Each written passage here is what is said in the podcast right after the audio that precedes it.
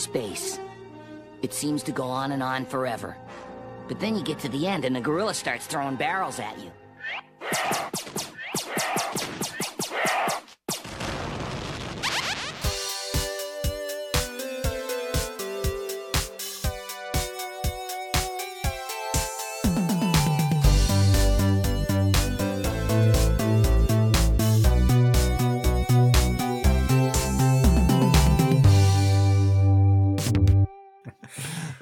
Februari och äntligen dags för ett nytt avsnitt av Fulkultur.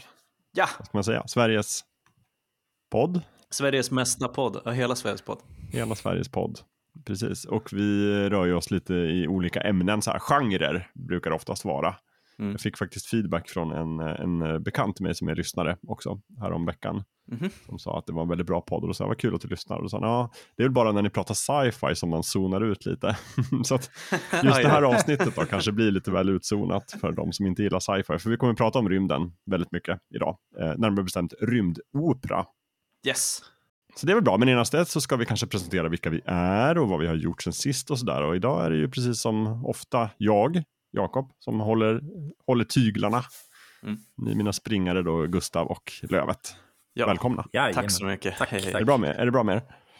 Ja, alldeles utmärkt ändå. Alltså under omständigheterna. Mm. Måste man alltid säga nu för tiden med lite den, den lilla Jo, garderingen? men det är väl den där, alltså det är ju en gardering, inte för, alltså det är inget jantelaget, utan det är väl mera, man kan inte säga att det är utmärkt med, med den här pandemifilten som ligger över oss. Nej, precis. Eh, för det känns lite för, förmätet, fel ord, men det känns lite... Men men, nu har jag gjort det. Mm. Lövet då? Jo då, eh, lite så här eh, efter en arbetsdags eh, slash matkoma. Men eh, utöver det, alldeles utmärkt. Det är kul, det är det vi vill höra. Mm. Ett, ett av vardagen på pucklat sinne. Men nu ska du ju lossa på det lite. Ja, för tusan. Poddvärld. Det var ju kul förresten, måste jag säga, att du frågade ju mig ehm, om jag ville programleda ikväll. Men jag känner ändå att du, du är bättre på att hålla koll på mig och Lövet. Det, ja, det är precis, jag som kan bryta de här stela tystnaderna Ja. eller liksom hova in er när ni drar iväg åt något håll för långt. Närmare er liksom att vi måste censurera. Då, Precis. då vet jag, nu. Att de man vill ha i maktpositioner vill inte ha makt själva. Jag, jag tycker att det är lite den grejen. Att om, om, om regelbrytaren eh, Gustav hade suttit i förarsätet så vet man inte var det skulle sluta. Ah, du skulle bli makttokig. Precis, det, risken finns. Jättebra. Hörrni, vad har ni gjort eh, sen sist? Det var eh, ganska precis en månad sedan som vi körde. Men eh, du har ju inte sagt hur, hur det är med dig, Jakob. Nej men det är bra såklart. Gud. det är toppen. jag glömde det själv. Jo, alltså det är bra eh, efter omständigheterna. Jättebra. Jag kan inte klaga. Inget vaccin än, men Nej, inte jag heller. poddar är inte en sån här samhällskritisk yrkesgrupp heller. Så att Nej. vi får vänta till eh, juli. Mm. Men det, har, vi, har vi tagit upp det här tidigare i Fyllkultur att, eh, nej det är någon annan podd, men att Finland tror jag hade smakat lite, Finland kan ju vara lite proggiga med sånt medborgarlön och grejer. Mm. Att de hade smakat på idén att typ influencers skulle räknas som ett samhälls, eh, alltså viktigt yrke typ för att de mer än andra har kunnat eh, sprida information under pandemin typ och få folk att lyssna och bära mask och sånt där. Mm, För ser man Ariana Grande ta på sig en mask då, då är det 2,5 miljoner som tar på sig den nästa dag. Ja, just det. Ah, Det är lite spännande. typiskt Finland. Men jag säger inte att vi eh, är liksom den stora megafonen där det svenska folket hämtar sin coronainformation. jag, jag tror om man skulle göra en lista på liksom alla medieslag i hela Sverige och så skulle man fråga alla svenskar vad använder ni för att få information om coronaviruset. Så tror jag fulkultur kanske skulle vara längst ner på den listan. Ja, Däremot kan man ju få information om mycket annat. Nu vill jag höra vad ni har gjort sen sist. Lövet kör. Jag har tittat på mycket film. Eh, väldigt mycket film. Eh, jag eh, tittade bland, var- jag var bland annat permanent på det här Göteborgs filmfestival som var virtuell i år. Ja, det var alltså inte i Göteborg. Nej, eller ja det är... Låg servern på Göte- O- Om man Göteborg? surfade in? Ja, det, det vet jag faktiskt inte. Det borde jag, den göra. jag gissar att Drakenfilm förmodligen har sina servrar i Göteborg, men jag vet inte Ja. det definitivt. Eh, Men äh, Lövet, äh, virtuell förutom för en person. Det var väl en sjuksköterska som fick åka iväg till den här fyren i två veckor för att kolla på alla filmer. Ja, de hade, de, de, de hade ju på flera ställen, bland annat eh, var en person som fick sitta i deras biosalong och sådär. Så att, eh, men det, right. det, var just en, en sjuksköterska som fick åka och sätta sig i en fyr och bara titta på film. Utan tillgång till internet eller dator eller någonting. Va varför då?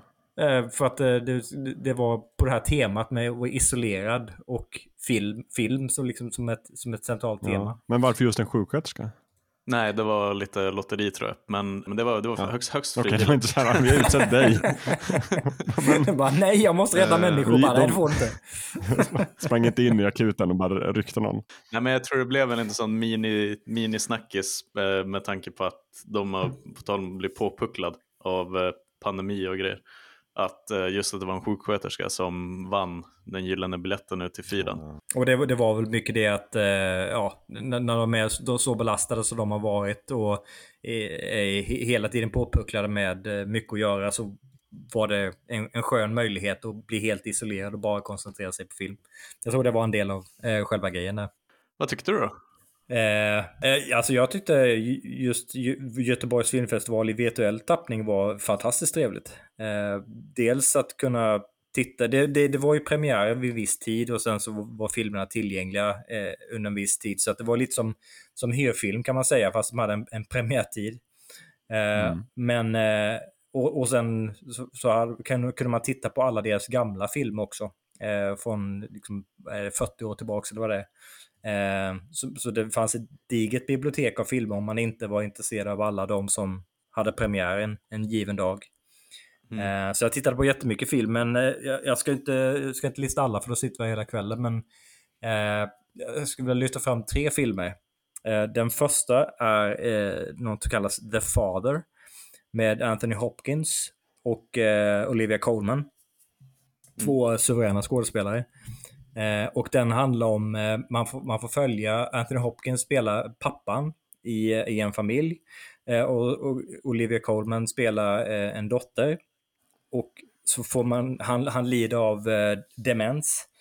Och, så, och genom här, under filmens gång så får man, eh, man får en inblick i eh, hur det kan vara att leva med demens ur, de, ur perspektivet den, den personen som lider av det.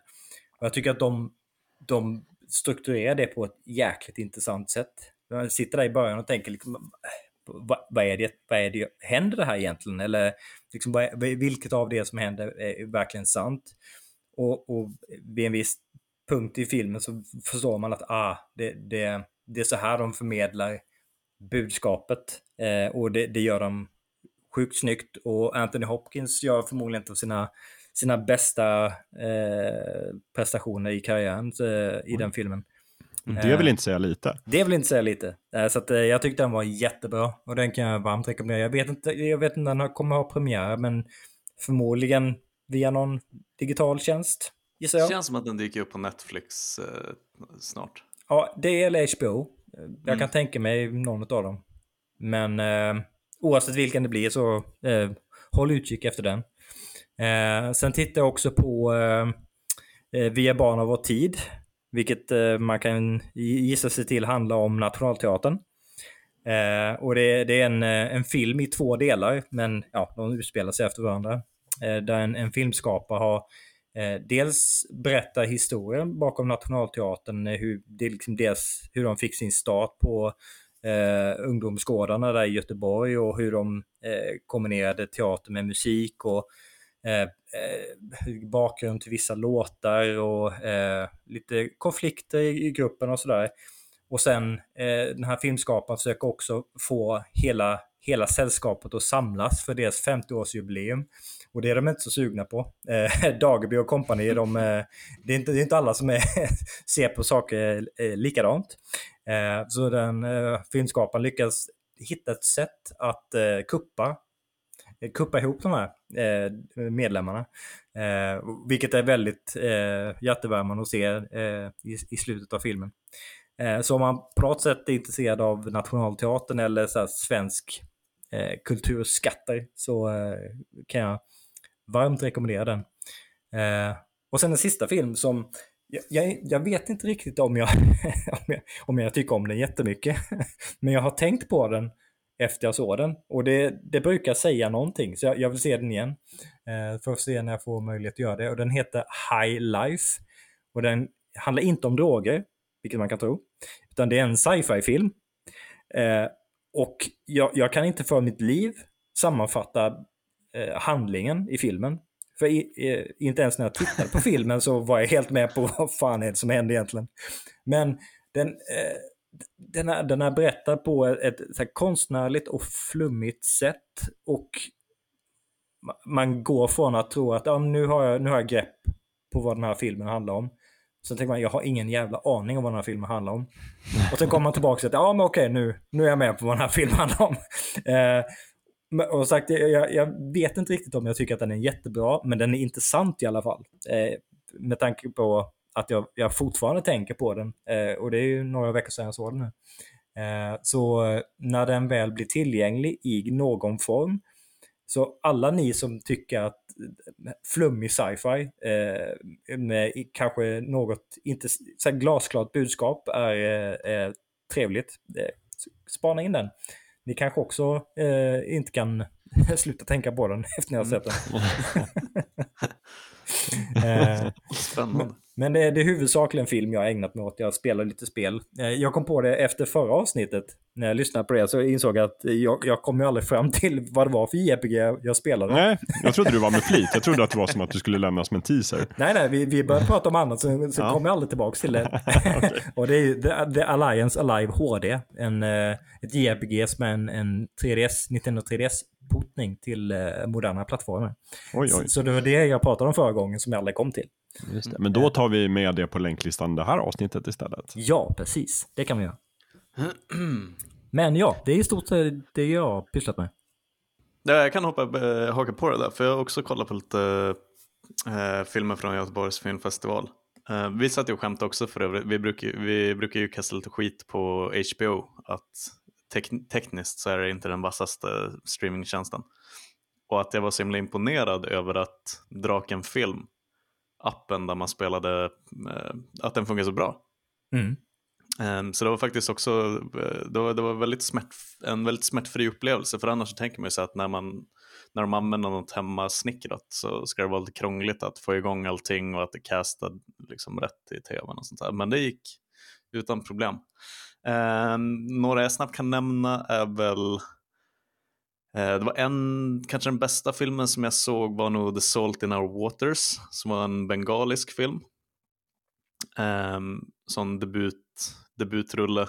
Jag tror att regissören hade pysslat med dokumentärer innan, men jag kan ha fel. Men den var väldigt fin i alla fall. Det handlar om en kille från stan som, uh, han är skulptör och sticker ut till en ö utanför Dhaka tror jag.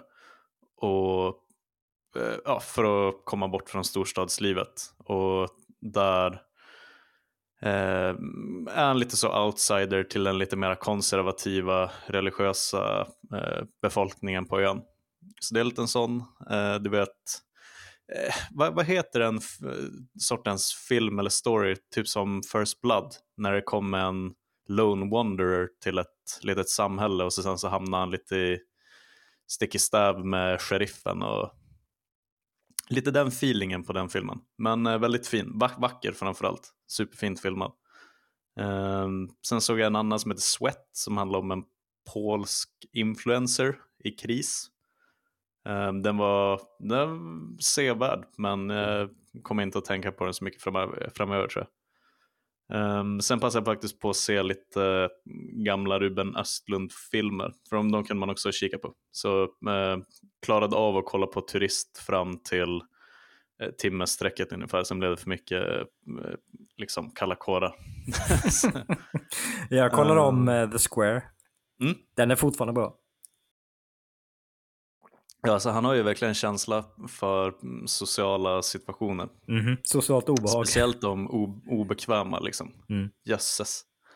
Um, nej, men så väldigt mycket film för mig också. Sen har jag spelat himla massa speedrunners. Jag vet aldrig om ni har nöjet att uh, sitta och skrika åt det spelet någon gång. Men uh, finns typ till alla plattformar och är en sån 2D plattformare när man ska försöka springa eh, så snabbt som möjligt och försöka få ut de andra spelarna ur bild. Liksom.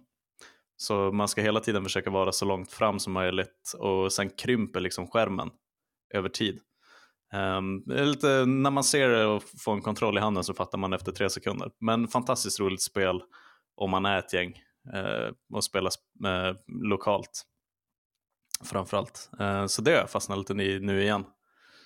Och skriker väldigt mycket åt tvn. Men det är, det är, lite så har jag mellan varven. Att uh, det, det, blir, så mycket, det blir så, så, mycket lugn och så mycket känslosås och handling med alla de här single player-spelen. Så det är härligt att uh, varva upp ibland med någonting lite mer hetskt. Går det bra för dig då? Vinner du oftast eller? Ja, alltså nu har jag lite problemet att jag börjar spela med någon som aldrig hade gjort det tidigare. Så där i början så var det som, jag minns när jag var liten och spelade med min storebrors och hans kompisar, så blev man helt slaktad i Goldeneye och CS och sånt där. Um, så till en början så hade jag den storebrorsgrejen att man måste hålla tillbaka lite och man får inte vara för bra. Men alltså snabbare, mm, innan man vet ordet av så har ju den man försöker lära grunderna blivit bättre än en själv. Mm. Um, så nej, det kan jag verkligen rekommendera om man vill ha någonting lite mer lättsamt men väldigt uh, tävlingsinriktat. Om man har en rumskompis eller partner eller uh, syskon eller barn att, att spela med. Det är väldigt snällt, det är inte alls så uh, ultravåld utan man, man, man fångar varandra med gripklor och lägger lådor i vägen för varandra och zigzackar mellan banor och svingar sig lianer och grejer. Så det, himla kul faktiskt. Och inte alls dyrt, typ en hundralapp. Uh, och ibland när det är på rea så är det halva priset av det. Så det kan jag rekommendera. Men uh, mm, det, är min, det är min skörd. Det låter, låter fartigt. Det är fartigt, det är otroligt fartigt. Uh, vad bra. Jag har uh, inte gjort sådär jättemycket. Uh, jag håller på att kolla på den här The Queen's Gambit som vi pratade om för några avsnitt sedan. Mm, mm. Nu har jag, håller jag på med den, jag har två avsnitt kvar. Jag tycker den är helt okej. Inte så här super inne i den ändå, men den är, det är väl sån här, jag vet inte. Jag vet, ibland frågar de så här, var det en bra film? Och då säger man så här, mm, det var en bra gjord film. den var bra gjord. Och det här tycker jag, det är en bra gjord serie. Men den, den griper liksom inte tag i mig så mycket. Sådär. Men det är coolt att se allt, all schack förstås. Det sofistikerade sättet att säga, mm, jag uppskattade produktionen. Ja, men precis. Jag uppskattade produktionen. Men den är ju objektivt sett snyggt gjord. Liksom. Den är fint filmad och väldigt så här, snygga eh, scenerier och ja, allt sånt. Du kan eh, hålla med om att schackscenerna är underligt sexiga. Ja, ja, men de bygger ju in någon sorts, här, det finns ju någon form av åtrå inbyggd i schackspelet. Mm. I den här världen som de skildrar, så är det. Uh, jag gillar den, men jag är inte helt liksom golvad. In, indragen i den, inte golvad. Sådär. Men nej, jag ska se klart den. Sen vet jag inte vad det blir. Sen har jag spelat lite spel också. Jag har ju egentligen börjat spela The Witcher nu också. Yes. The Witcher 3, The Wild Hunt, som eh, jag vet inte, har väl nämnts både en och fyra gånger i fulkultur. Och framförallt är det väl Jocke Bennets absoluta favoritspel, alltså på FZ. Som, han pratar väl om den också så fort han kommer åt. Och du gillar den också. Ja, det är topp top fem, eh, alltså alla tider måste jag ju mm. trycka in det på. Mm. Jag har inte kommit jättelångt, men jag kan ju se vad grejen är. Liksom. Jag gillar det verkligen. Jag uppskattar mm. eh, hur det är gjort. Även om det, man kan ju se lite också, kanske inte nödvändigtvis att det känns gammalt. Eh, fast det känns lite, lite gammalt. I alla fall på konsol, för man kan inte modda upp den sådär som man kan göra på PC. Nej. Men framförallt kan man ju se hur, hur liksom så många sådana här uh, open world-spel har inspirerats av The Witcher efteråt och bara, ah, det är sådär man ska göra, det ska vi också göra. Ja, verkligen. Uh, Assassin's Creed, Odyssey och de här Assassin's, nyare Assassin's Creed-spelen till exempel. Det är så kul det där, men jag försöker alltid påminna mig själv om att eh, vilka farhågor man hade inför Witcher 3 för att det såg ut som att de eh, de skulle släppa trean där i kölvattnet av eh, Skyrim, Elder Scrolls. Mm. Och då, då hade man ju äh, lite farhågor att oj, nu ska de göra open world bara för att Skyrim har blivit så populärt och ja, hur ska det, det gå? Eh, men, men sen blev det ju fantastiskt och så sen som du säger så har ju Assassin's Creed gått från att vara ett stealth-spel till att bli någon typ av open world-rollspel istället. Mm. Efter Witcher 3s mm. succé. Um, så det är spännande hur branschtrender liksom byggs på varandra. Mm, verkligen. Och vanligtvis så är jag ju väldigt för de här lite smalare open world-spelen. Där man liksom, kan, det kanske blir lite mindre överväldigad av en karta, liksom, där det är bara åtta miljoner frågetecken på, som man ska Mm. hitta alla. Men jag vet inte, här funkar det någonstans. Och det räddas ju av en väldigt bra, välskriven story. Och oftast väldigt, väldigt välskrivna quests. Ja men eller hur, det räddas eh, just den eh, eh, open world fatigue grejen som man pratar om. Att eh, Witcher 3 tycker jag räddas väldigt mycket av att alla de här frågetecknen på kartan det finns såklart mycket sådana endimensionella saker som att du bara ska slå ihjäl lite banditer. Ja, men, att, precis. Mm. eh, det är väldigt få meningslösa sidouppdrag utan Mm. även om du blir lite, mm, springer iväg på en tangent och glömmer bort att du ska hitta Siri och rädda världen så Mm. hittar du ändå en historia som är väl värd att spendera en, en timme på och du känner inte att du inte har kommit någonstans. Nej, nej, men precis. Ja, det är verkligen bra spel, så jag, eh, jag ska fortsätta med det. Mm. Tills jag är klar. Så är det. Jag har precis kommit till den här stora staden. Ah, Novigrad. Novigrad, precis. Blev lite överväldigad. Oj, vad mycket hus. Ja. Men det är ju stora delar av introduktionen så springer man bara runt i gyttjan och blodet i velen. Det är bara misär. Så det är lite härligt att komma till en storstad där Mm. ändå lite, lite flärd. Ja, jo men precis. Det är det Mm. verkligen. Sen har jag spelat ett, ett lite äldre spel också. Jag håller på att arbeta mig igenom min backlog. Men så har jag också spelat igenom Police Quest 3 från 1991.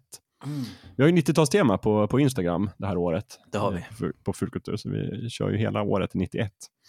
Och då ett av spelen från 91 är Police Quest 3. Det som har kallats det bästa delen i Police Quest-serien. Och jag har inte hunnit köra det sedan tidigare, men så här i efterhand så kan jag säga nej, det är inte Det det, är inte det bästa. Police Quest 2 är det bästa. Alla har men- fel! Ja, inte alla, men det är vissa andra som också har kommit på det här. Men, men jag, jag, jag minns ändå, för jag var 11 då när det kom, och jag minns att det var så otroligt hypat. Alltså Sierra Mm. Online som är speltillverkaren här, de var ju väldigt, väldigt stora på den här tiden. Ja, och gud, släppte de är ju väldigt, väldigt mycket spel. Och de var ju Exakt. liksom så här, tekniskt sett i den absoluta framkanten. Mm. Och det gjordes väldigt stor sak av hur, hur snyggt Police Quest 3 var. Därför att det var ett av de första spelen där de hade, alltså det är ju så här pe- peka och klicka äventyrsspel. Eh, Men det var ett av de första spelen där de faktiskt använde så här uppförstorade bilder med riktiga människor som de hade digitaliserat och liksom skannat in Ah, i spelet. Inte filmat, för det gick inte, men det var ändå så här, det var mycket stillbilder och sen kunde de animera bilderna lite grann. Så det såg inom situationstecken realistiskt ut. Mm. Fast eh, jag vet inte, alltså upplösningen räckte ju inte riktigt till för att skildra det jag tänker att de ville skildra. Så att Nej. oftast ser det bara väldigt så här, dassigt ut idag. Men jag tycker ändå det har en viss charm.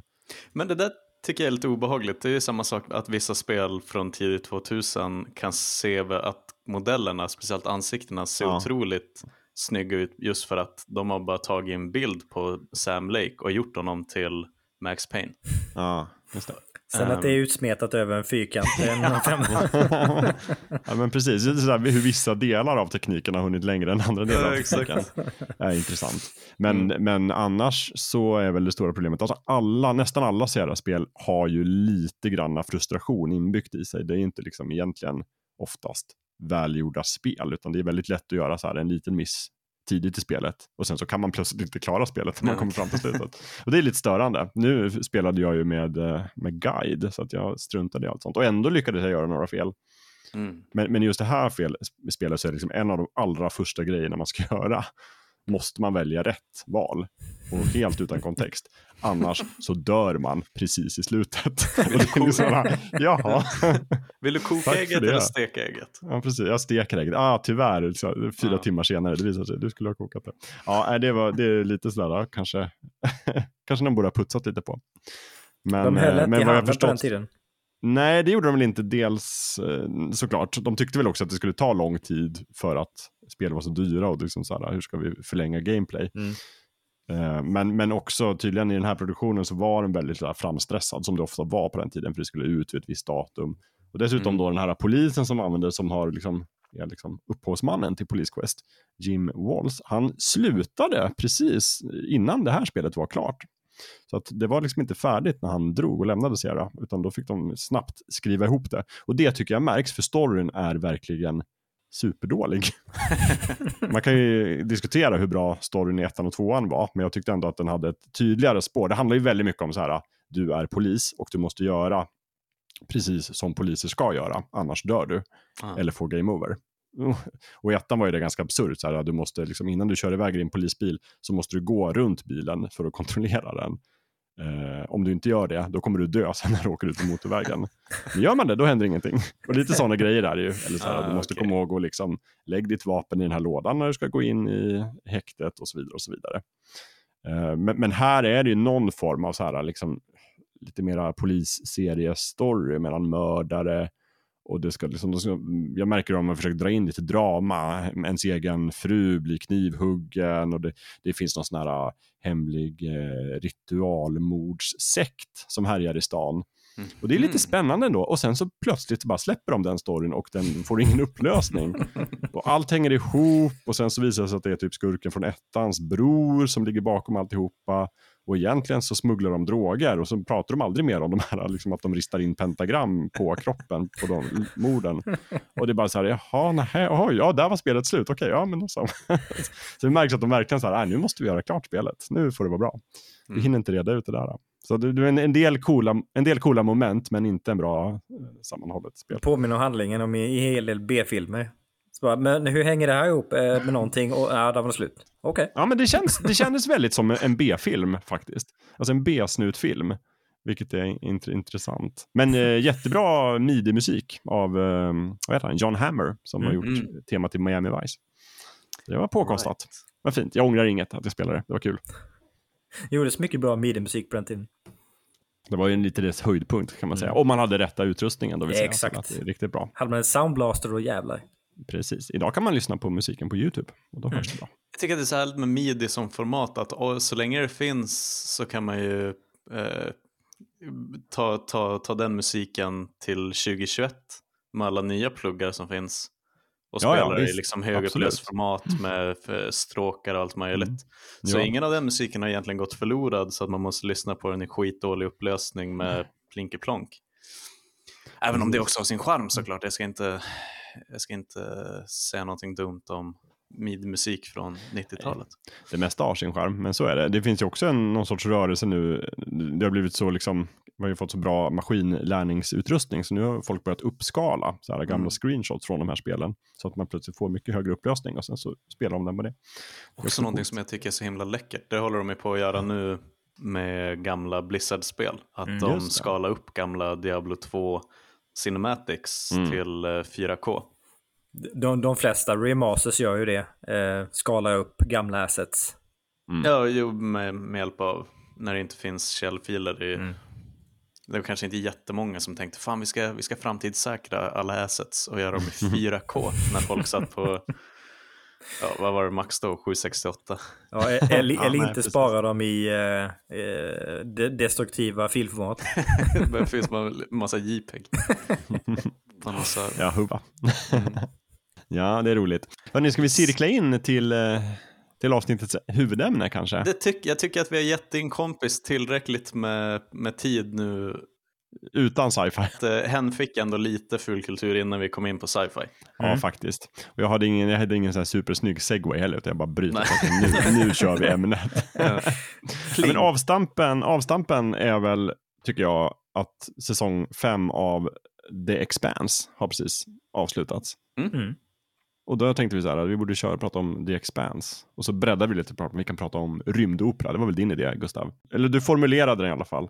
Precis, det är lite väl eh, storyn att du sa Expanse-avsnitt och nämnde rymdopera. Mm. Ja, och sen sa jag eh, att ja, men jag skriver körschemat. Mm. Sen när jag, när jag lämnade körschemat till dig så var det 90% svepande tankar om rymdopera som genre. Jag tycker det är jättebra, för det är ändå någonstans ofta där vi gör oss bäst. När vi, när vi attackerar en genre från lite olika perspektiv. Mm. Ehm, Rebellen Yes. Gustav, det är din MO. Rym, rymdrebell. Just det. Men vad är, vad, är liksom, vad är en rymdopera ska man säga? Om vi, de flesta som lyssnar som inte vet har väl förstått att det är science fiction i alla fall. Men det är väl Ja. kan man säga en väldigt populär undergenre till science fiction.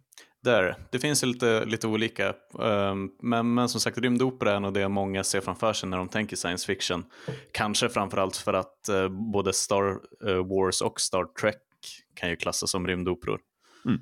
Ehm, så det är väl lite den mainstream undergenren Mm. till science fiction. Men tittar man på så här, eh, sajter som listar olika typer av rymdopera-material så Mm. är det en väldigt bred eh, beskrivning och väldigt bred, brett inkluderande av diverse material som jag skulle kalla sci-fi. Inte rymdopera, men jag kanske har extra snäv definition av vad jag tycker är en rymdopera och vad jag tycker är bara sci-fi. Förvånar mig inte. Eh, Ve- Venn-diagrammet science fiction och eh, just rymdopera överlappar ju nästan 100%. Mm. Eh, Ja. men, men som alltid, jag jag hade ju utlovat en liten kort eh, historielektion för lyssnarna eh, och kanske er också. Eh, men nu, den här gången ska jag faktiskt, för att jag tar hjälp av, Wikipedia, så jag ska ta den där gamla sletna brasklappen från diverse SO-lärare att man inte kan lita på Wikipedia. Okej, använd inte den i B-uppsatsen. För lite tycker jag att, att den hör hemma när man ska prata just om begrepp och vem som har myntat vad. Mm. Och just att det finns olika definitioner över tid och sånt där. Eh, men eh, om du inte vill säga någonting annat eh, smart om ämnet så kanske jag kickar igång med det. Nej, nej, kör igång du och sen vi avbryter det bara när vi vill säga något. Så. Ja, exakt. Ja, men jag, jag litar helt och fullt på att ni kommer att flika in med alla era favoriter och tankar. Men som sagt, eh, rymdopera eller sp- space opera på engelska eh, är väl som sagt den kanske mest populära undergenren till science fiction som är den här breda, breda genren. Mm. Ehm, och ehm, först av allt så kan vi väl bara nämna att det här med hård sci-fi och mjuk sci-fi lite snabbt. Att eh, eh hård sci-fi är ju lite mer the, the expanse som vi ska prata mer om sen. Att det är större fokus på att det ska kännas, även om det är framtid så ska det kännas realistiskt och väldigt mycket fokus på teknik och att det, det känns eh, rimligt på något sätt och bygger på kanske teknologier som, som vi är och snippar på i nuläget, Mm. eh, IRL ehm, och, sådär. Eh, mjuk sci-fi däremot har lite två olika definitioner, att antingen så ehm, är lite mer åt fantasyhållet att man inte bryr sig så mycket om det eh, liksom fantastiska inslag och orealistiskt. Eh, och där har väl Star Wars hemma rätt rejält, både Mm. med gigantiska rymdstationer och the force. Liksom. Eh, men mjuk sci-fi kan också innebära att det är mindre fokus på teknik och mera fokus på humaniora. Eh, så även om det är väldigt, väldigt tekniskt så fokar man istället på hur teknikerna i skeppet mår och inte vad de bygger Mm. på, så att säga. Ehm, och, och där är väl mycket rymdoperor som är kända och uppskattade lutar väl lite mer åt mjuk sci-fi, speciellt Star Wars då. Ehm, men som sagt, ehm, från första början så heter det ju Space Opera, ehm, det är egentligen lånat från uh, såpopera. Och inte det man kanske tänker sig att rymdopera är det här storslagna Wagner, eh, Götterdämmerung-tanken med mycket blåsinstrument och Mm. galaxer som exploderar. Eh, utan det, det, det har egentligen att göra med såpopera och att eh, det är liksom klyschigt, samma story rehashas gång efter gång och det är någon sån Luke Skywalker-karaktär som räddar en prinsessa i yttre rymden. Um, också lite kul att det också är lite i samma veva som Horse Opera. Kom in i bilden där på 30-talet. Nej, men när man snackar om väldigt så klyschiga westernfilmer. Mm. För där har vi en annan undergenre till hela sci-fi-grejen som är eh, liksom western in space. Så då Med blir det olika Space filmer om Wars. Operas. Precis. så, det, så det blir snabbt ganska grötigt. Men egentligen så började det med att folk tyckte att eh, Space Opera var den här klyschartade sci-fi-historien som gick om och om igen. Um, men som sagt, alltså, eh, ända sedan liksom Flash Gordon fram där till eh, Star Wars-filmerna i slutet på 70-talet och hela vägen fram till nu. Vi hade ju Guardians of the Galaxy för ett par år sedan som sköt upp i IMDB-listan och en massa andra filmer och tv-serier. Eh, så är det ju en otroligt bred genre just eh, rymdopera. Och över tid så har den ju egentligen, eh, definitionen har ju skiftat från att handla om space opera, soap opera till att mera handla om storslagen opera. Och att det genren kännetecknas av är ju det här med eh, krigsföring i yttre rymden, det är äventyr och det är krig mellan olika planeter och det är romans och sådär. Um, vilket har fått en, en del att tycka att nej, vi, måste, vi måste särskilja på space opera och planetary romance. För att det är så var man lägger fokus. Men uh, en annan sån uh, begrepp som man hör ibland är ju fantasy in space. Mm. Um, och där också Star Wars kanske hör hemma ibland. Mm.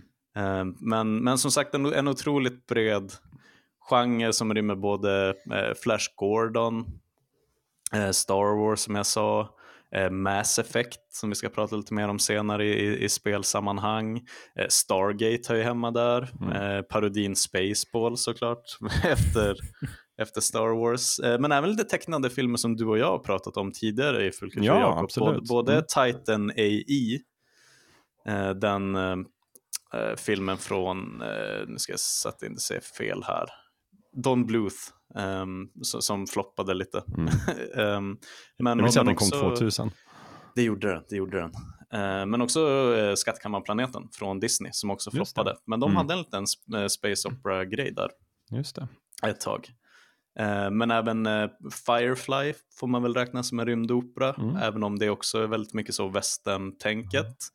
Mm. Eh, och när vi snackar västern så kan vi ju nämna att The Mandalorian kommer ju från Star Wars som är en ganska renodlad rymdopera till att låna lite av den västern-känslan. Um, så så de, de blöder ju in i varandra. Um, så när, när Lövet säger att han har en ganska snäv bild av rymdopera så uh, lämnar jag gärna över micken till honom och hör vad han tänkte innan jag liksom la ner lagboken på honom. alltså, jag vet ju att eh, alla de här sakerna du har nämnt eh, räknas ju in i den breda kategoriseringen. Men, men för, mig, det är, för mig personligen är det mer en känsla av vad som är rymdopera som definierar om det är det för mig eller inte. Mm. Eh, och för mig är det, det är en kombination av både fantasy i rymden och att det är en slags matinéäventyr i rymden. Alltså, man kan se det som en såpopera eller matinéäventyr eller någon storslaget spektakulärt eh, drama som utspelar sig i rymden. Ofta med eh, eh, spektakulär musik också. Mm. Eh, och, och det, det, är ju, det är ju en hårfin skillnad ibland vad som vad även jag skulle kategorisera som Space Opera. Det är som Battlestar Galactica det kan man ju, kan, skulle jag på sätt och vis kunna kalla Space Opera fast det känns samtidigt inte som Space Opera för mig. Eh, det, det, tycker jag mer är sci-fi drama eh, än, än rymdopera. Eh, däremot Firefly, det är liksom definitionen av rymdopera om det inte ska vara Star Wars. Eh, det, det, för mig är det verkligen TV, TVns rymdopera eh, definierad. Mm. Eh, det är liksom det här äventyren mellan, eh, mellan planeterna och eh, de här, det finns en, en, till och med en västernplanet där ett avsnitt utspelar sig och de här karaktärsrelationerna och musiken som är också lite så här, lite västern äventyrsinspirerade. Firefly den, den har allting som jag tycker ska finnas i, i en rymdopera. Mm. Eh, Medan Battlestar Galactica, det, jag gillar den jättemycket, men det, det är mer sci-fi sci-fi drama egentligen. Och det är ja, samma det sak som eh, typ som Spaceballs eller The Orville. Det är ju eh, sci-fi komedi. Eh, och det, det, är inte riktigt rymdopera för mig. Visst, man kan, man kan placera dem i den, i den genren. Men jag tycker inte, det är inte rymdopera för mig, det, det är komedi. Eh, Men de fuskar ju också lite också eftersom att de lånar från eh, seriösare grundmaterial. Mm. Åtminstone i Spaceballs-fallet. Eh, det är svårt att se den utan att tänka på Star Wars såklart. Mm. Men, Men, som du, du, nämnde ju Guardians of Galaxy och där mm. Det, det, det, det är Marvel, så det kallas att serietidnings eh, superhjältefilm. Men den, den tycker jag den har, den har tillräckligt mycket av rymdopera-känslan för att jag skulle kunna placera den i den genren också. Men för där tycker jag ändå att det är en, eh, alltså det är hårfina skillnader vi pratar om nu, men just att om man skulle jämföra Guardians of the Galaxy med kanske Infinity War eller Endgame, um, för där på sätt och vis så har ju de sista Marvel-filmerna i den fasen mer av det här interplanetära kriget och Thanos och massa olika grejer lite mer av det som skulle vara en rymdopera. Mm. Men å andra sidan så kategoriserar vi nog allihopa den som en superhjältefilm först och främst. Eh, men det, så här, det, det är sådana små saker att Guardians of the Galaxy är en film som utspelar sig nästan helt och hållet i yttre rymden på något sätt. Mm. Eh, medan eh, de andra rullarna i Marvel-serien är lite mer fokuserade på jorden och hur det går för New York, typ. Um, men det är svårt. Ja, men det är, liksom, det, det är äventyr mellan planeter och det är, det är eh, storslagen musik kanske av en annan karaktär än vad man brukar associera med eh, rymdopera. Men eh, ändå, den har de där komponenterna som behövs. Mm. Sen så finns det ju så filmer som eh, Jupiter Ascending och Valerian som kanske inte är bra filmer. Men jag skulle nog, Definitivt. De, de skulle nog passa, passa in i rymdopera också, skulle jag nog säga. Mm. Men eh, Jakob, jag, jag, jag, jag lirar lite i kölvattnet av min historielektion och jag, jag har inte snott programledarrollen, men jag, Mm. jag håller mig kvar där en stund. Ja, men gör det. Ehm, och jag tänkte att du är ju våran eh, liksom fönster mot det litterära i många fall. Ehm, det känns som att du läser mest här i gruppen. Vad snällt och- sagt. Jag är ju äldst också, så jag har hunnit läsa mest. Ja, det, ja det, jag försökte undvika att dra in ålder i det. Men jag tänkte att som med så mycket annat, speciellt sci-fi, innan folk är beredda att lägga en massa pengar på att filma det så har ju folk ofta hunnit skriva om det. Det, är- det är ju lättare att beskriva en, en, en rymdstation än att faktiskt sätta den på, sätta den på film. Um, rymdopera och liksom science fiction-böcker och eh, tecknade serier, hur går tankarna där för dig? Uh, ja, eh, jag kan svara på det och samtidigt kanske, jag har några punkter jag skulle lägga till till ert resonemang där, bara för liksom, så att vi får hela den här trifektan. Eh, men det är ju precis som du säger, att, att alltså, oavsett om vi pratar Space Opera eller Planetary Romance eller vad som helst, så kommer ju sci-fi från början en, en litterär genre. Mm. Och s- som säger mycket för att det är jävligt dyrt med specialeffekter och det är en väldigt specialeffektstung genre. Traditionellt just så här kan man väl säga att det var en ganska, alltså som du sa så är just det här Space Opera var ju från början ganska nedsättande begrepp. Man Mm. pratade om något som var Verkligen. lite så här, lite billigt, där det var liksom typ trams i rymden. Där, till skillnad från då den här liksom relativt ansedda hard science fiction, där fokus var verkligen så här, nu ska vi spekulera om teknologisk utveckling och hur samhället kommer att påverkas av det.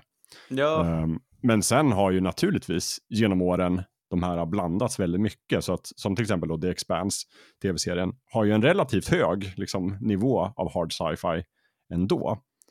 Och Mm. jag skulle också säga att nästan all hard sci-fi som är läsvärd har ju någon form av inslag av liksom, dramatik eller karaktärsutveckling. ja, inte liksom bara muttrar och... Nej, men precis. Vilket är liksom, i, i dess renaste form så är det egentligen så är det oviktigt. Mm. Därför att om man pratar om rymdopera så är vi ju så här att det enda jag har förstått är liksom att någonstans är, handlar det om att tonvikten eller fokus ligger på att det ska vara liksom äventyrsberättelser där det ska handla om karaktärer och, och action och intriger och där liksom tekniken är den kan finnas där, men den är inte liksom det viktigaste. Det är inte det det handlar om. Den får inte stå i vägen för en bra berättelse. Nej, Eller en dålig precis. berättelse för den delen. Nej. Eh, och allting kommer ju från det här, liksom, som du sa, Planetary Romance. Alltså typ eh, Flash Gordon, som var en kopia av Buck Rogers, som Mm. var en kopia av John Carter på Mars. Där det är liksom, oftast då åkte man ju bara till en planet och träffade påfallande ofta liksom snygga alien-brudar och onda kejsare och konstiga aliens. Och det var väl någon sån här superhjälte som Flash Gordon och liksom upplevde äventyr. Var det killar som skrev dem och killar som läste dem tror du? Det var väl ofta det skulle jag säga faktiskt. Och ofta liksom för att sälja de här böckerna så var man väl tvungen att få med liksom en bra illustration av den här alien-bruden också. Gärna i någon form av knipa eller kedjor eller sådär. Eh, vi kan ju dra en, en, men vi kan dra en parallell bara till Star Wars, eh, Jedis återkomst. Leia i sin guldbikini. Det är liksom en, en direkt hommage till typ de här eh, böckerna Mm. och omslagen. Mm. Såklart, eh, som så mycket annat. Men, men där var det ju i princip så här formmässigt så är det ju bara rena fantasyberättelser fast i rymden. Och sen Mm. så kan man i olika grad då dra in rymdskepp och laservapen istället för svärd och, och hästar. Och det var ju mm, kanske oftast från de här lite hårdare sci-fi-författarna så kom det här hånet att liksom det här är bara töntigt. Och jag tror att själva genre, eh, namnet Space Opera myntades 1941, för det läste jag någonstans. Det var inte Wikipedia, det var på en annan sida.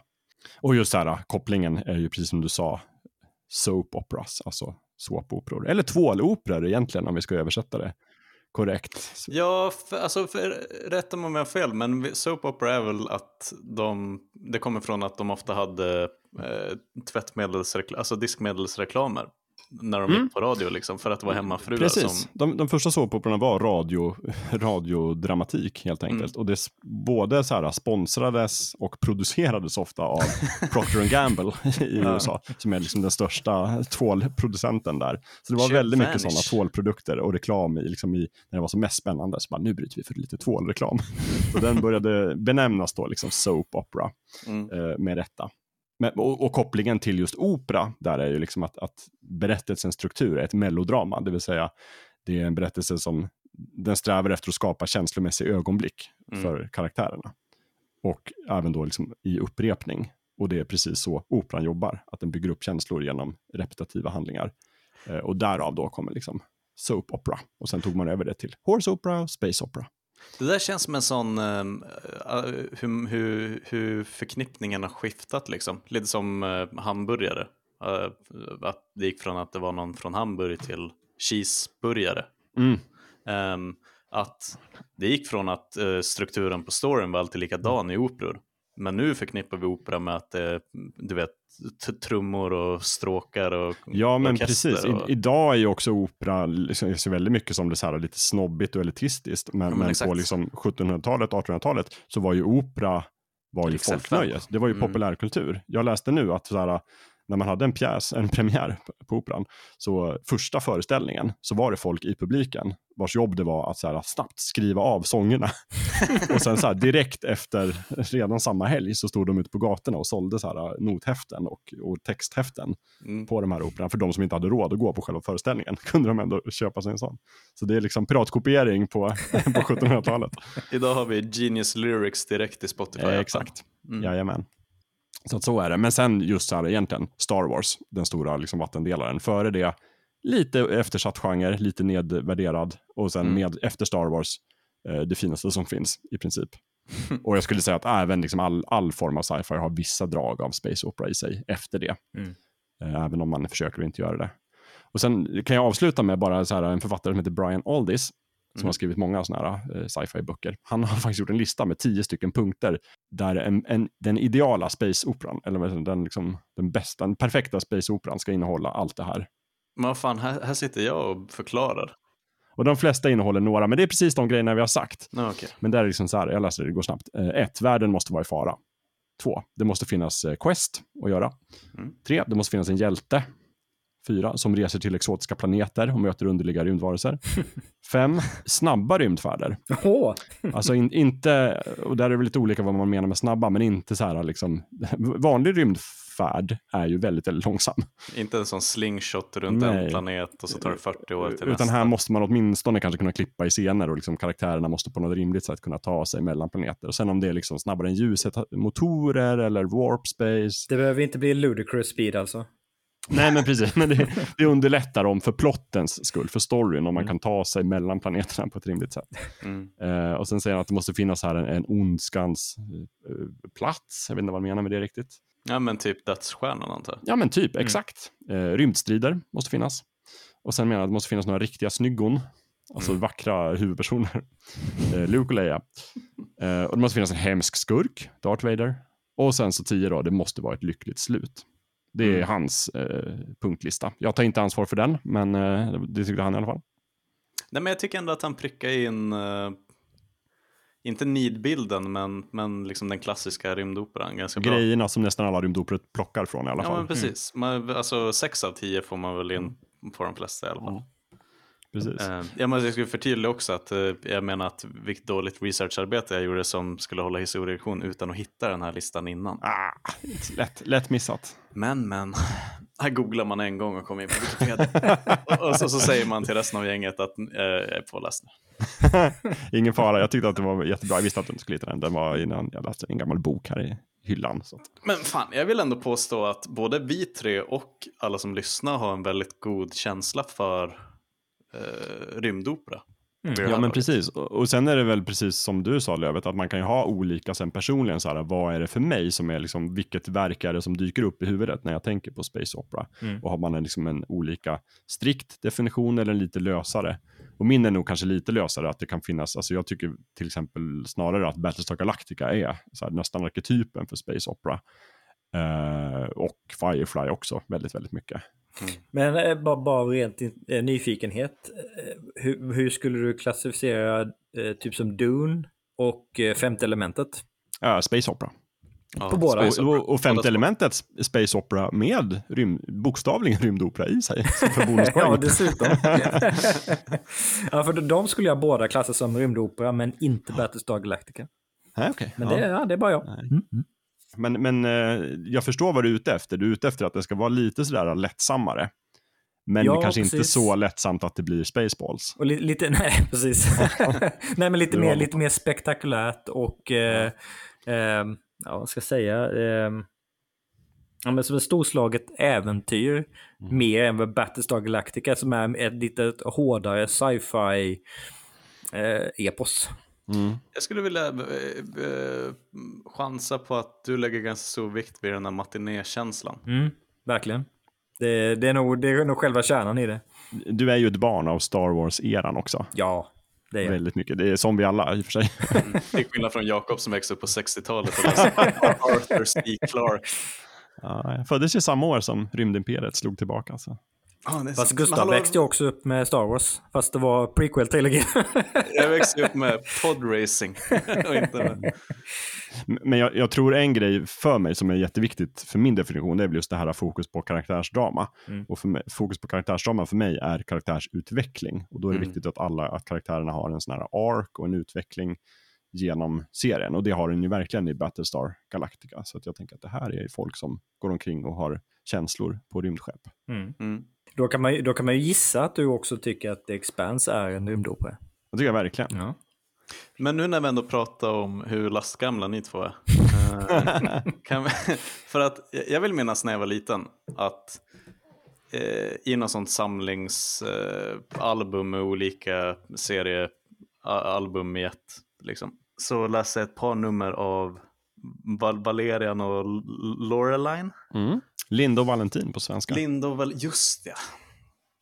Eh, är det någonting någon av er har läst? Jajamän. Jag har pratat om många gånger i kanske tidigare avsnitt av Fullkultur. Har du gjort det? Så för länge, ganska länge sedan då. Det här är, vi, vi sa ju det, det här är avsnitt 125 Mm.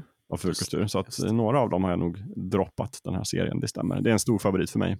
Det är så, man kan verkligen lita på att du har läst alla franska och belgiska serier som någonsin har tecknats. Ja, inte alla, det har gjorts väldigt mycket. Men Alla jag frågar om i alla fall. de flesta som man kunde köpa via någon Tintins äventyrsklubb i alla fall. Mm. Men det är ju rymdopera va? I tecknat format. Mm. Ja, men det är det ju. Det, det skulle jag säga. Ja, det håller jag med. Sen är, det, sen är det såklart samma sak där. Det är fokus på kanske lite olika saker. Det är inte så mycket rena rymdstrider egentligen i den serien. Nej. Och den är ju oftast, särskilt de tidiga albumen, är ganska allegoriska. Det handlar mycket om, liksom så här, vi ska prata om vänsterpolitik på 70-talet, fast det är science fiction tappning och så här. Och sen är det, men det är väldigt mycket, liksom, det är tidsresor och det är drama och det är karaktärer och det är liksom kärlek och det är tragedier och sådana saker. Så absolut. Mm. Och ibland så pangar de laser också. Och där tycker jag det är en matinékänsla. Det är verkligen. Mm. Oh, Men, och, och rätta mig om jag har fel, men visst är den Valerian-filmen med, med Cara Delevingne baserat eller inspirerat av den här tecknade serien? Oh ja, jajamän. Det, det är liksom, den bygger på den tecknade Ja, okej. serien. Mm. Och även om just storyn tror jag bygger löst baserad på ett eller två album, fast sen har Luc Besson tyckt att fast vi kan ju ändra om en massa också, Right. såklart. Så att, Vi kan ju gott hå- hålla med om att uh, Luc Besson lyckades bättre med Femte elementet än med den filmen. Oh ja. verkligen.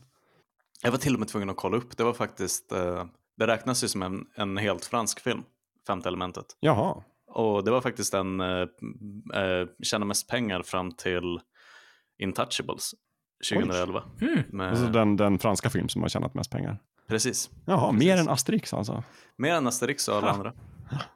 Mer än eh, visitörerna. Men eh, å andra sidan så, jag menar, det, det skriker ju inte precis eh, franska nya vågen när det är Gary Oldman, Bruce Willis och Mila Jovovich i huvudrollerna. Nej, det är sant.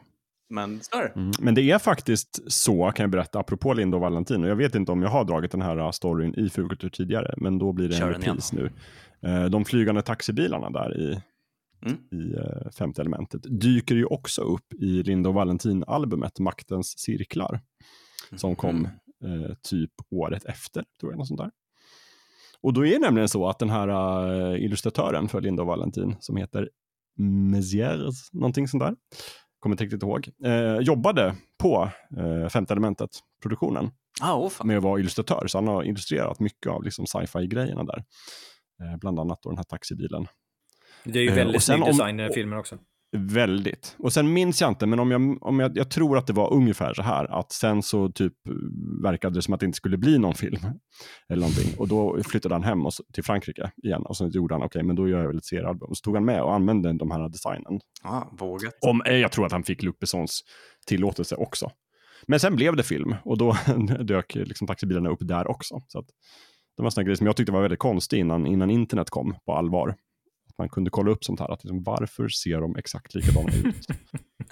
Får, får jag droppa min favorit-trivia om femte elementet? Gör det. Som jag alltid tror att bara jag har koll på, men så visar det sig att Kreti och Pleti visste det där långt innan mig. Men att det var eh, Jean-Paul Gaultier som gjorde kostymerna Mm, till det, filmen. vet, det vet alla, Oh, Gustav. ja. ah, fan. Jag, Jag- jag, jag, Jag alltså, vet inte varför jag vet det, för jag är inte intresserad av sådana saker, men av någon anledning plockade jag också upp det. Det här kommer att låta så fruktansvärt dumt, jag måste bara säga det, men jag blandar alltid ihop det med att Hugo Boss gjorde nazistuniformerna. Men jag tror att, att uh, Femte elementet är en av Amandas favoritfilmer faktiskt. Och jag har för mig att hon har sagt den här trivian. Ja, ja, ja det fan, låter bekant Det låter bekant. Ja. För vi har pratat om sci-fi lite tidigare också i så här, eh, tidernas gryning i fulkultur. Pratar inte Amanda Ja. om Chris Tucker också? Jo, så ofta hon får chansen. Ja, jag har ett tydligt minne av det här nämligen. Ja. Ah, ja, okej. så, är det min roll som programledare nu att liksom hova in oss igen till... Ja, jag, jag lämnar över uh, snäckan till dig. ja, det känns ju som att vi verkligen har, har liksom cirklat runt eh, Space Opera och eh, valt vissa nedslag här där Mm. man kan liksom få en ganska tydlig bild Ja, om man inte vet vad det är. Liksom. Eh, men annars är det väl typ så här, ja, men saker som är som Star Wars i olika grad. exakt. Mm. Eh, Men sen finns det ju också den här närliggande genren som heter cyberpunk. Som Mm. också känner jag har vuxit fram efter Star Wars.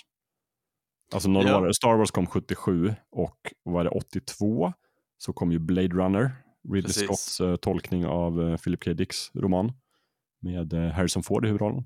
Mm. Och sen kom den här William Gibson-romanen. Eh, Neuromancer. Neuromancer. Och de två anses ju någonstans vara liksom grunden för den här undergenren av science fiction Mm. som kallas cyberpunk. Mm. Och sen så då, då har ju du skrivit en anteckning här att det borde vi ta upp kopplingen här mellan liksom cyberpunk och space opera. Ja, just för att det blev alltså, väldigt eh, tydligt nu med Cyberpunk 2077 släpptes precis. Och, och att det är väldigt, det känns som att det ligger lite i tiden det här med att det ska vara lite skitigare och mera antihjältar. Vi, vi hade ju ett helt avsnitt om Altered Carbon eh, för ett Mm. par år sedan. Eh, och att Cyberpunk tycker jag på något sätt har blivit det här lite coolare farliga syskonet till eh, mjuk sci-fi och, och rymdopera. Mm. För att vi vill ha lite mera, eh, lite mera komplexa dystopiska historier. Mm, Mitt i allt det glättiga, Luke Skywalker-fjantiga. verkligen. Jag skulle väl säga att, att om man jämför dem lite grann med för ganska mycket finns det väl motsvarigheter till fantasy-genren om man tänker Mm. att space opera, för mig är det någon sorts här, motsvarigheten till epic fantasy eller high fantasy. De här liksom storslagna, kampen mellan ont och gott, drama, karaktärer. Och då är väl kanske cyberpunk motsvarigheten till low fantasy. Alltså det är väldigt mycket mera så här nere på gatan perspektivet, lite smutsigare, eh, lite så här mera handlar om eh, låga människor och fortfarande cool teknik. Mm. Men mera Ja. så här, men bara cyberpunk, man är i en stad. I, Ja, men det är väl- eh, I Mass Effect är man över hela galaxen. Men om man Precis. kombinerar de två så får man Final Fantasy 7. ja, det får man. Fan, nej. Hur kunde, Jag vi, hur kunde vi låta det där? Hur kunde vi låta det där smy, smyga sig förbi? Nej, men det är väl lite sådär liksom att när, man, när en genre uppstår så eh, utgår den ju oftast från någonting. I, Mm. i cyberpunk-världen så var det väl så här, liksom, att folk började föreställa sig så här, datorer som var sammankopplade och den virtuella världen och liksom internet så där, några år tidigare. Och eh, i Space Opera var det naturligtvis ja, med rymdkrig och, och sådana grejer. Men Mm. sen så när åren går så börjar de liksom kombineras och mergas med varandra på något sätt. Och, och idag så är det väl så att man kan se väldigt mycket Ja, men som i The Expanse till exempel så ser man ju väldigt mycket cyberpunk-inslag. Även om det kanske inte är ren cyberpunk så ser man ju väldigt mycket att de har plockat grejer från det. Mm. Om inte Ja. annat så därför att verkligheten har ju blivit lite mer cyberpunkig nu än den var 1982. Och kanske därför den har blivit mera poppis nu de senaste, senaste tio åren med Mm. liksom uppföljaren till Blade Runner just och Cyberpunk 2077 och sånt där. Mm. Att eh, det, det, det är inte längre en fantasi med liksom cybernetics och eh, liksom he, he, hela det tänket. Corporation som övervakar dig och kan spåra dig och sådär. Ja men precis, Xiaomi och Amazon stoppar in en eh, liksom, sensor i handen på dig för att kolla om du är glad eller ledsen. Precis, och, och ja, bara den grejen, de här liksom stora kapitalismföretagen som är mäktigare än stater, det är ju, skulle jag säga, en, en trupp som finns både i Space Opera och i Cyberpunk. Mm. Så de Oh ja. gifter sig väldigt bra via det. Men just det med megacorporations, det hör nog hemma på den listan med tio punkter på vad cy- eh, cyberpunk Ja, är på samma Vi, sätt. vi kan mejla Oldis om man Ja, lever och fråga, har du någon lista på Cyberpunk? Annars? Men annars så tycker jag verkligen om den, um, um, alltså om, om det på något sätt att man kan översätta Space Opera till Fantasy in Space eller att det borde heta Planetary Romance och sånt där. Mm. Eh, Så, så älskar jag verkligen den beskrivningen av cyberpunk att det är high tech, low life. Mm. Ja, som men du precis. sa, att det handlar inte om Luke Skywalker utan det handlar liksom om mekanikern som har Mm. skitdålig lön och dålig rygg eh, som super för mycket. Eller den Och- bittra, bittra polisen som är Ja, cynisk precis. överallt. Mm. Och det tycker jag är lite spännande just om Star Wars, väldigt kort sidospår, men just att Star Wars har ju liksom verkligen varit eh, franchisen som plockar allt möjligt från liksom sci-fi-kakan Mm. och väldigt många andra kakor också, som samurajer och westerns och alltihopa.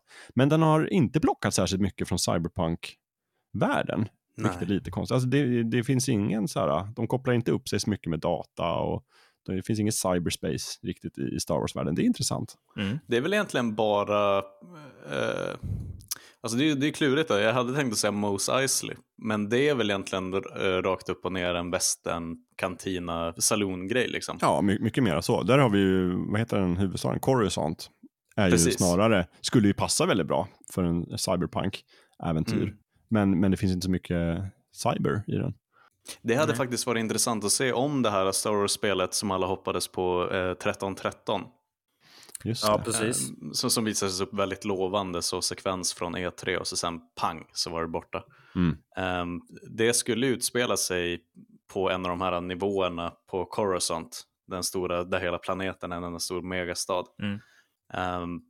D- jag undrar hur, hur det spelet hade tacklat rymdopera versus cyberpunk om det hade varit lite mer high tech low life över det spelet.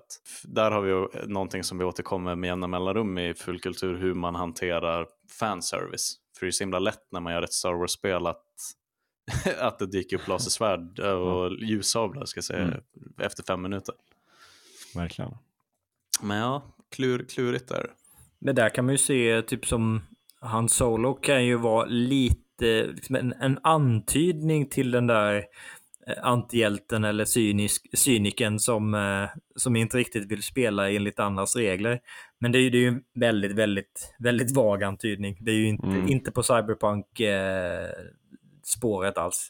Nej, precis. Det är mer att de har plockat det kanske från spaghetti westerns. Mm, och sånt. mm. Att de har ju väldigt mycket, alltså både Boba Fett och, och Hans Solo är väl liksom lite så här antihjältar i Mm. olika grad.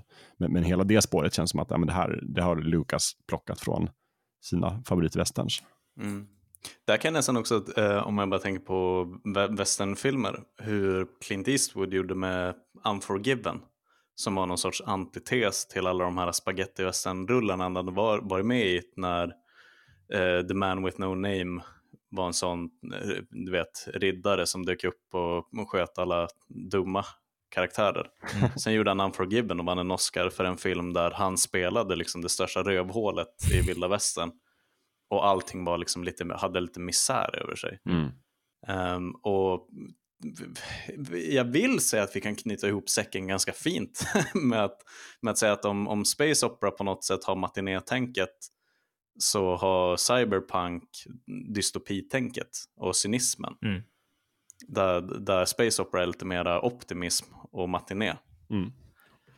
Ja, men det, det tror jag ändå stämmer som en, som en tumregel. Sen, sen kan jag tycka att det finns exempel på rymdopera som också absolut är mera para på den dystopiska delen av, av skalan.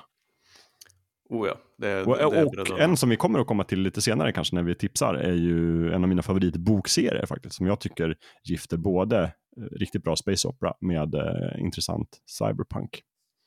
Det blir en liten teaser. Oj, spännande, spännande.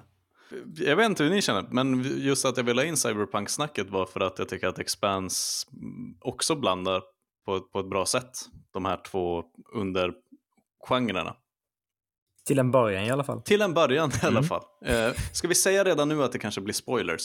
Kan vi säga att vi det blir spoilers? Ja. Ja, bra. Inte kanske, vi gör det. Så nu efter 20 minuter bockar vi av din kompis och nu efter en timme så bockar vi av alla som inte har sett eh, Expanse. Just det. Men däremot kan vi väl tipsa om att Expanse ändå är sevärd om man gillar sci-fi.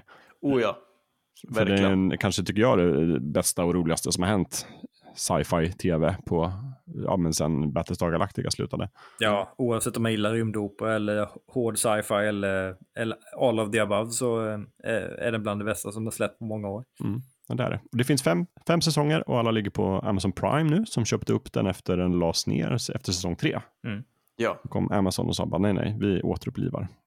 Och sen har det blivit två säsonger. Och nu är det en säsong kvar då, som är sjätte och det blir, om jag har förstått saken rätt, den sista. ja, det är väldigt... Eh, man, man vet ju aldrig om de känner att det finns mer pengar att hämta i varumärket efteråt. Men det låter i alla fall som att det är klart. Det skulle ju kunna bli sidospår, men den är i alla fall klar efter nästa säsong. Men det här bygger ju på en bokserie också. Mm. Eh, finns det många fler böcker eller har man liksom efter säsong sex kommer man ha nått fram till vägs nej, ände? nej, gud nej. Det finns mycket kvar. Det, det finns eh, hundra år till av historien. Och, har du läst Gustav? Eller? Nej, men i vanlig ordning så gjorde jag gjorde som jag gjorde med eh, Game of Thrones. Att Ja, jag du har läst jag, wiki-sammanfattningen. jag såg två säsonger. Sen spoilade jag Red Wedding och allting fram till den sista boken på, på en kväll med vin och Wikipedia. Okej, ja, Och det så kan jag man också läsa med- böcker. ja. Nej, men det gjorde jag också med The Expanse. Ehm, att eh, efter säsong tre tror jag så ville jag bara kolla hur mycket källmaterial det fanns att hämta från. Mm. Ehm, och då läste jag liksom sammanfattningar fram till 200 år efter säsongen vi är på nu. Så Okej. det finns i alla fall. Just det. Och jag tror inte att de har liksom aldrig gjort något försök heller att hålla samma takt som de hade behövt 20 säsonger för att vara där de är vid det här laget. Okej. Okej, så, du- så de har liksom, de kör ungefär samma story men de snabbspolar väldigt mycket? Eller? de, de följer storyn väldigt bra. Sen är Ja. det såklart att karaktärer kommer att gå att de skriver in någon ny sådär, Mm, som det alltid okej. är. Men eh, eh, författarna har kommit längre, så kan jag Mm. säga. Just. Men vill du inte hugga då på det här cyberpunk-kopplingen och liksom utveckla det lite? Ja, alltså bara för att göra min eh, lite sökta koppling tydlig. Ja, men det skulle vi för att- uppskatta tror jag. Ehm, eh, första säsongen är ju väldigt, det första man möts av är att det är väldigt hård sci-fi. Fokus på tekniken, eh, hur skeppen är byggda, vad det är som gör att de kan färdas så snabbt och hur, hur alla politiska system funkar. Eh, men i det här så växer det fram eh, lite olika sidospår. Vi, vi har ju Holden som är liksom motsvarigheten till Luke Skywalker, men vi har också Detective Miller, spelad av Thomas Jane, vår favorit Mm. eh, gamla eh, Punisher, bland annat. Han var också med i den här tv-serien Hang på HBO, Mm. när han spelade en, en eh, ensamstående pappa med väldigt stor penis. Med det sagt, ehm, så spelar han Detective Miller, som är en eh, eh snut ute i liksom, asteroidbältet, eh, där Belters bor, som är de här eh, smala människorna som är uppvuxna utanför jorden och skulle de åka till jorden så blir de mosade typ, för att de är vana vid låg gravitation.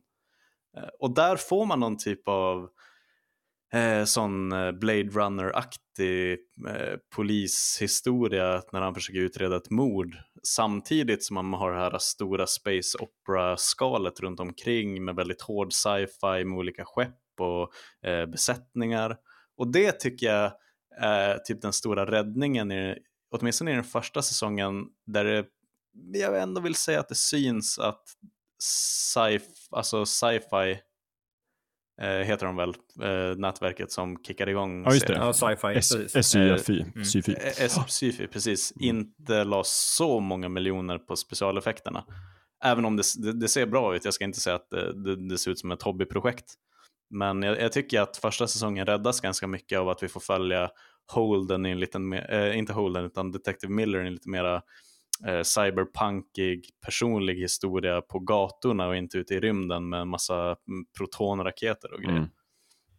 Men Eh, Så det är väl egentligen där kopplingen var på något på, sätt på sätt och vis så räddas den kanske lite också av att de inte hade så mycket resurser för då blir det mer fokus på karaktärerna lite mer intimt. Och man får den där cyberpunk-känslan som man kanske inte hade fått om de hade haft massa miljoner och kunnat slå på, på, slå på stort med en gång. Finns, Nej, men verkligen. finns andra sci-fi-serier som har verkligen har gått, liksom, kom, rusat ut ur startgroparna och, och sen inte haft mycket att komma med utöver en slick produktion. Mm. Ja, men jag håller med. Jag tror de, de behövde liksom bygga upp en ganska tight stämning i första säsongen för att ens kunna fortsätta. De gjorde det med karaktärer. Det var mycket, man var mycket på liksom den här uh, Ceres, är det väl hans Mm. han bor på. En station ute i The Belt. Just det, precis. Och man är mycket på insidan av rymdskepp, liksom mera så. Och det är väldigt mycket drama, både första och andra säsongen. Det är väl det de liksom vilar på nu när den är mer episk och om vi ska hoppa direkt till slutet på femman så är det tycker jag, en av de liksom bästa rymdstiderna som har gjorts på tv, som gjord i det Ja, de har. Jeff Bezos-pengarna landade inte helt fel Nej, för The Expanse kan man ju säga. Det blir inte som i Star Trek eh, Discovery säsong 3 heller, eller säsong 2 för den delen, effekt-onani, utan eh, det finns ett syfte och en struktur i det också. mm. Men jag tänkte bara om vi ska, eh, för de som sitter nu och googlar frenetiskt och tänker vad fan är The Expanse? Ska vi bara pitcha premissen super, super snabbt? ja, Vad det går ut på? ja. Om vi tappar någon. Uh, vill, ska jag? Uh, ja, varför inte? uh, nej, men det är helt enkelt in i framtiden så har teknologin för att färdas liksom ut i solsystemet. Det handlar inte om olika, eh, hela galaxen och olika solsystem, utan vi rör oss fortfarande liksom innanför ramarna av eh, liksom Merkurius till Pluto. Väldigt mycket. Eh, jorden är väldigt överbefolkad, eh, så folk har rört sig ut i solsystemen. Har ni koll på vad den heter, den här reaktorn som gör att folk kan röra på sig? Jajamän. Det är ein, eh, nej, jag tappade det. Jag vill säga Boson- Einstein Drive, men den heter inte alls det. Den heter ju Epstein. Epstein Drive, precis. Ja. Just det. Och det är ju inte snabbare än ljuset på något sätt. Men Nej, det är gud, ändå nej. så här, och de förklarar ju heller inte väldigt tydligt hur den fungerar, för det vet de inte. Men de, de använder den som liksom det litterära greppet, hur man ska kunna förflytta Mm. sig. Och jag vet inte hur lång tid det tar riktigt, men man kan väl åka ändå, liksom, man kan färdas inom solsystemet hyfsat Mm. obehindrat. Ungefär, tror jag, som man åker skepp eller båt på, på jorden. Det är ungefär Ja, liksom, lite samma avstånd. Det tar några dagar eller veckor. Mm.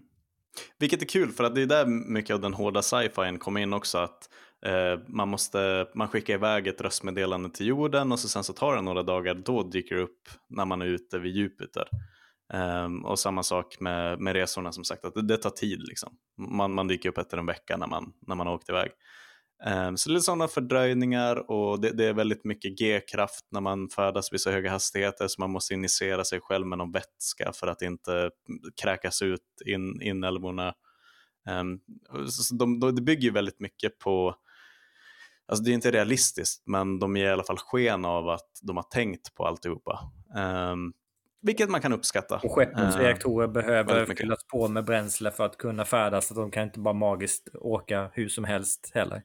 Ja men precis, och till och med sådana du vet, eh, sådana eh, actionfilm-troper att mm, oändligt med ammunition i magasinet, att de får ofta problem med att de har för lite ammunition i skeppets Mm. vapen.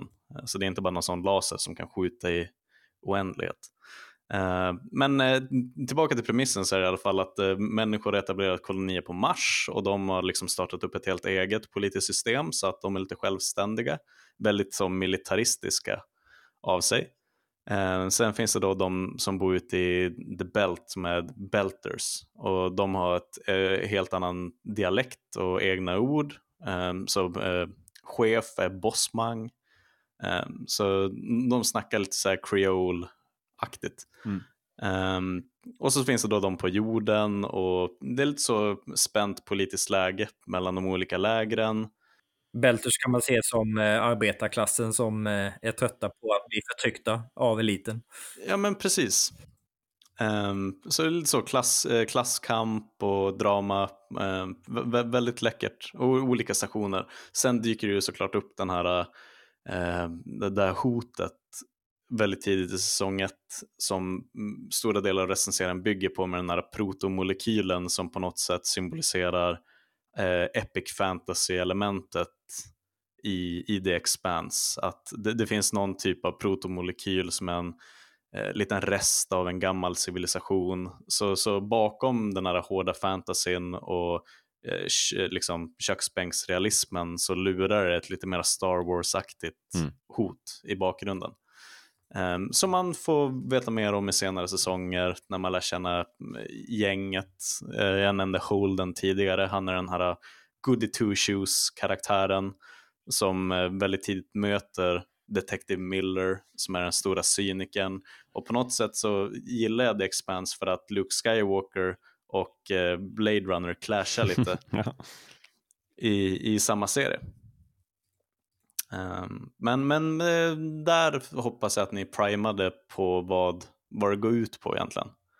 Så det blir lite politiska anspänningar, eh, kommer alla sprängas och dö i någon typ av eh, som galaktisk explosion ehm, och allt Och sen däremellan. vid sidan av protomolekylen så kommer ju också en, en ledarfigur för de här Belters som, eh, som vill slå tillbaks eh, och få Belters att bli mer självständiga och inte förtryckta. Och så det blir ju som ett en annan, ett sido, sidohot i, i, eh, i serien utöver protomolekylen som ligger där och skvalpar i bakgrunden hela tiden.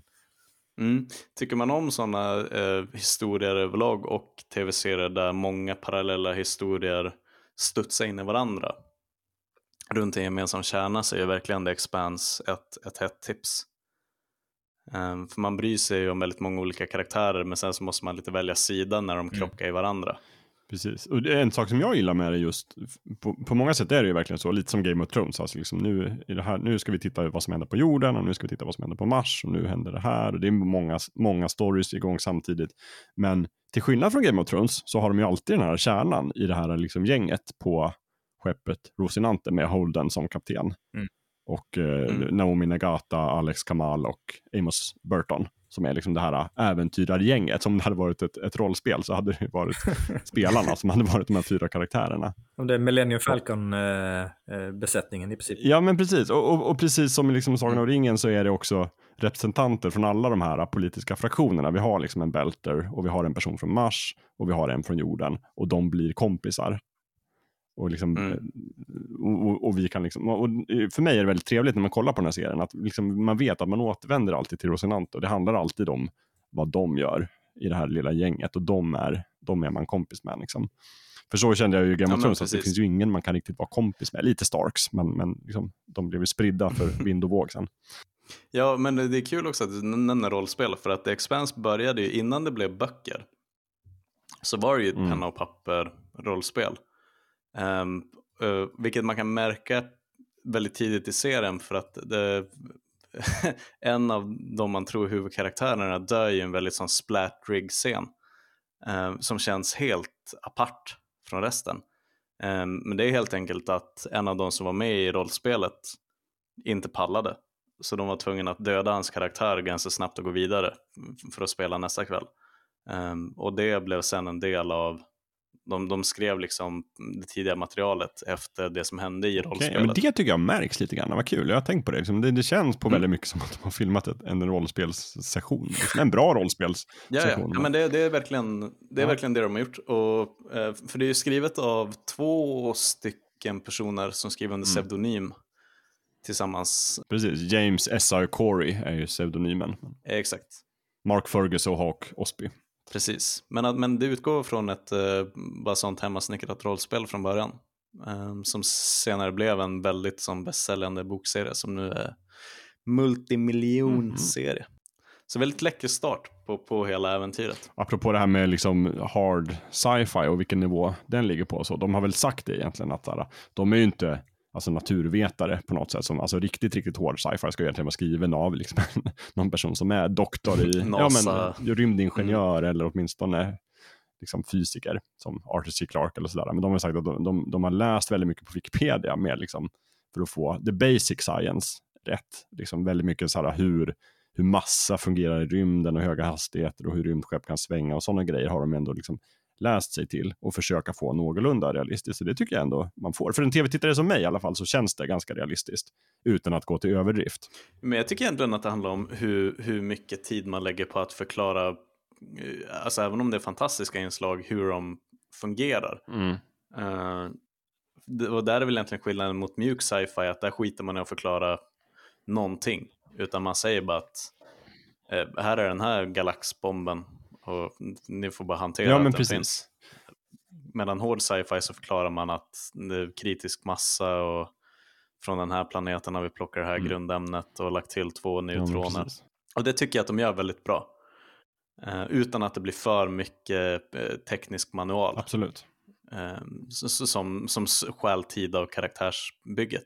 Och sen är det ju också en väldigt viktig del är just den här liksom, politiska intrigerna just mellan eh, ja, United Nations då, som är jorden och månen som är liksom den, den traditionella stormakten i solsystemet.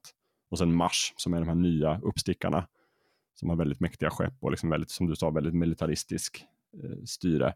Och de här stackars Belters som alltid är eftersatta och har liksom eh, på något sätt försörjer de mindre planeterna med råvaror men är väldigt liksom så här second class citizens. Och hela tiden, alla de här tre maktfraktionerna är alltid lite grann på gränsen till, till krig. Det ger ju, tycker jag, någon sorts väldigt, väldigt spännande alltså bakgrund som ligger och puttrar hela tiden.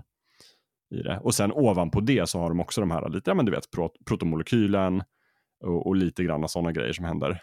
Eh, som jag tycker Mm. kanske inte är det allra mest spännande, men det är ju fint att det finns där och det, det får ju liksom kanske en större och större tyngd ju längre serien går. Men för mig är de lite grann som, som The White Walkers i Game of Thrones. Att det, är liksom ett alla, Precis. det finns där, men jag, inte, jag i första hand vill jag ju veta vad som händer i Kings Landing och i, i, i de andra städerna.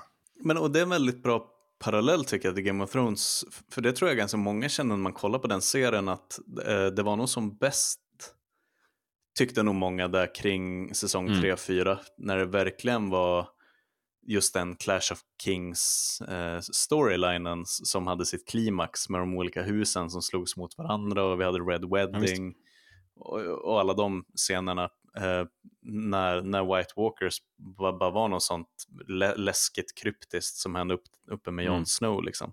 Och att man nästan önskade att så här, kan inte bara stå still och, och ta en kaffepaus så kan vi fokusera på slaget mellan olika hus ett tag till. För att det var nog det många tyckte var peak Game of Thrones. Men att man känner att det här oundvikliga klimaxet är på gång på något sätt.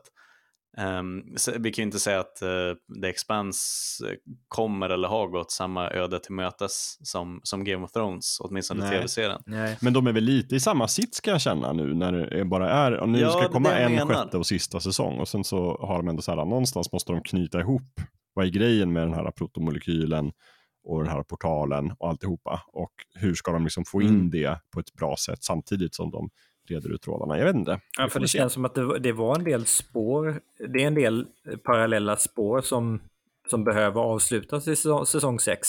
Som inte avslutades i femman. Mm. Så det finns en risk för att, de antingen, att det antingen blir för spretigt i avslutningen. Eller att de inte avslutar några av de här spåren. Eh, För det är en säsong, det är inte många avsnitt ändå. Så att eh, de kan ju inte hinna med hur mycket som helst. Nej. Jag hade nästan velat... Um, eller ja, alltså, om man pratar om böckerna så kan jag ju bara berätta att eh, det som är skrivet än så länge håller ju på till att Holden och eh, alla andra karaktärer är liksom 70-80 Mm. år gamla. Och, och nu har de ju gått från att vara 35 till 38 typ. Alltså det är verkligen, de är i sin Ja. prime. Men det är ju Ehm. vanligt att man gör så i både tv och film. Jag menar, Sagan om ringen komprimerade de ju med liksom 60-70 Ja, år. Så det gick ju 40 år mellan att Gandalf försvann och att eh, ho, ho, eh, vad heter han? Frodo skulle ge sig iväg i böckerna. Ja, de, de, de, de tar otroligt lugnt i böckerna. Jämfört med filmerna, dricker, dricker mycket te och Men grejer. jag kan känna också, eller förlåt Gustav, var du färdig där? Nej, nej, men jag tänkte bara säga att jag kan verkligen uppskatta om de inser att tv-serien The Expanse handlar just om konflikten mellan jorden Mm. och Mars och Belters och just att protomolekylen och hela den storyn eh, är mera liksom en sån, man slänger in en till bensindunk i elden och, och ger de här olika fraktionerna motiv till att eh, göra lite ful nyp. Att de fokuserar på att, att lösa det och inte tänka för mycket på det här eh, precis. Och jag, jag skulle faktiskt kunna tänka mig att de inte liksom avslutar hela den storyn, utan att de liksom lämnar det ändå lite öppet. För För vem vet, kunde- liksom, det kan ju komma en fortsättning. på det här med, med ringvärldarna som de öppnade upp, eh, det var väl i säsong 4 va? Eh, när, när, de kan, när mänskligheten kan färdas till andra delar av eh, universum med eh, sådana ring, eh, ringportaler eh, so- som, eh, som blir som eh, maskhål, antar jag. Någon Mm. form av maskhål till andra platser i universum. Eh, och sen utforskar de inte det så mycket i femman. Där funderar jag lite på, eh, jag vet inte hur det är i böckerna, men om, i och med att de inte har tagit upp det så mycket i femman så kan de ju inte fokusera jättemycket på det i avslut, den avslutande säsongen. Om det kanske finns någon tanke på att beröra det i sidospår, sido avknoppade serier eller liknande efteråt. För det, det känns annars som någonting som de introducerade och sen har inte gjort jättemycket med. Nej, och, men, och där tror jag de gör rätt också, för som Jakob sa med Game of Thrones, där gjorde de ju sig själva tror jag otjänsten. Nu, nu var det också att de inte hade källmaterial och bara hoppades att det skulle finnas när det var du vet, eh, dags för nästa säsong. Men Game of Thrones gjorde ju lite misstaget med facit i hand att varje säsong avslutades med en ny fet scen när White Mm. Walkers eh, trappar upp liksom spänningen och kommer närmare Mm. the wall. Så, så de, de lovade ju hela tiden HBO att så här, det kommer, det kommer liksom att komma en avslutning på White Walkers. Ehm, och här har de ju inte gjort alls samma sak i Expanse. De har ju inte sagt att när, när vi är klara med den här serien då kommer vi ha alla svar på hela den här äh, protomolekyl-storyn. Utan fokusera mer på karaktären och vad som Mm. händer med dem och kommer Mars att finnas kvar när allt är slut. Eh, Så ja, jag jag större förhoppningar att de lyckas knyta ihop säcken eh, på något eh, sorts Mm. mer fulländat sätt än vad HBO gjorde. För jag tyckte ändå, jag, gill- jag gillade säsong fem, men jag, jag tyckte ändå att den rörde sig ändå ganska långsamt för att vara en, en säsong fem. Alltså väldigt mycket, Fem av sex speciellt. väldigt mycket hamnade om liksom den här crewen och det var väldigt mycket där hon var i det här skeppet och försökte liksom överleva. Var- De tog sig verkligen sin tid med just det spåret. Uh, och ja, min tolkning där var ju att de la upp det så att de ville avsluta säsong 5 just med liksom, där de gjorde det. Med det här liksom, det som hände kring ringen och uh, Marco Inaros och, och hela det spåret. Och det, då kan jag ju bara tänka mig att okej, då har de förhoppningsvis en riktigt bra planerad säsong 6 framför sig. Som de liksom ville börja på precis den punkten. Jag hoppas det i alla fall. Men jag, jag, kan tycka, jag kan gilla det också att de fokuserade mer på karaktärerna och byggde upp. Eh, typ som Amos som inte hade fått jättemycket kärlek innan. Mm. Han, de, de fläskade ju till honom och, och gav en eh, lite mer relation till, till han som karaktär. Och, och Mm. Bobby fick mycket utrymme och... och eh, Ja, verkligen. Jag gillar det också jättemycket. Och det är ju verkligen så här raka motsatsen till hur, hur Game of Thrones näst sista säsong var. Där var det verkligen så här nu måste vi börja verkligen ta i här. Nu måste det gå fort. Du måste, måste ja, vara precis, där. du måste Du vara där, måste du åker där. dit. Oj, vänta, nu ser jag, nu åker du dit. Nu är du på andra sidan kontinenten. Och du, eh, ja, du dör och du måste dit. Och så bara skynda dig, spring dit för att nu är det snart slut. Och, och sådana vibbar fick jag ju inte här, utan tvärtom. De tog sig tid. De berättade de här långsamma historierna på jorden och i rymden. På tal om den listan med tio punkter, Game of Thrones lånar från det så här, det ska gärna gå jävligt snabbt för karaktärerna Mm. att flyttas från plats A till plats B.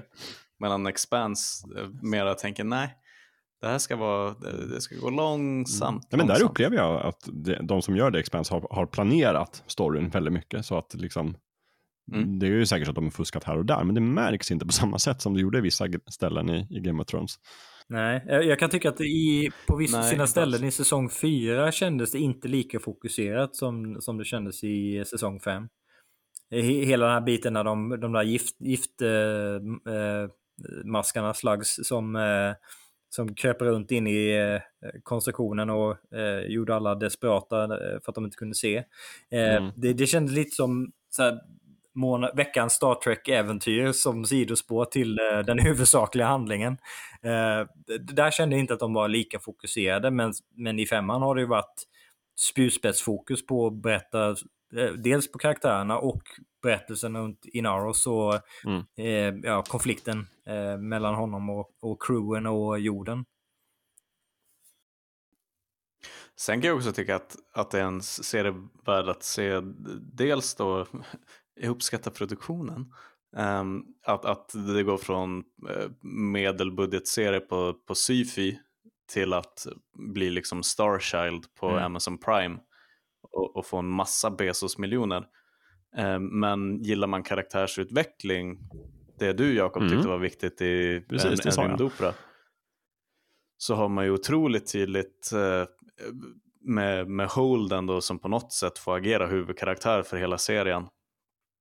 Som verkligen går från den här idealisten Ja. och så sen så kan man bara följa, liksom om man tycker om att se en människa brytas ner så kan man följa honom från att vara optimist till att bara bli sån jävla misantrop i, slutet av, ja.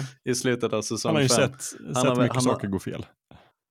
Han har sett så mycket skit vid det här laget. Ehm, och, och det håller egentligen för alla karaktärer i den här serien. Att platsen de är på när säsong 1 Mm. kickar igång en helt annan plats än där Mm. de är nu i slutet av säsong 5. Och det, bara den karaktärsutvecklingen är så himla läcker att följa. Eh, och och jag, jag ser en väl värd att följa. Mm. Ja, för mig. verkligen. Men det var det därför jag, jag blev inte riktigt fast i serien förrän typ säsong 2 och 3. När de började fokusera mer på karaktärerna och det relationer de, eh, personkemin och relationer de eh, sinsemellan. Första säsongen är ju lite mer så typisk eh, sci-fi med eh, ja, protomolekylen och eh, de blir strålningsskadade och måste lösa det, den problematiken. Eh, Det, det kän- kändes mer som, ja det här är en, en ännu sci-fi-serie. Ganska intressant men inget superspektakulärt. Sen när man börjar fokusera på karaktärerna då blir jag mer och mer indragen i det.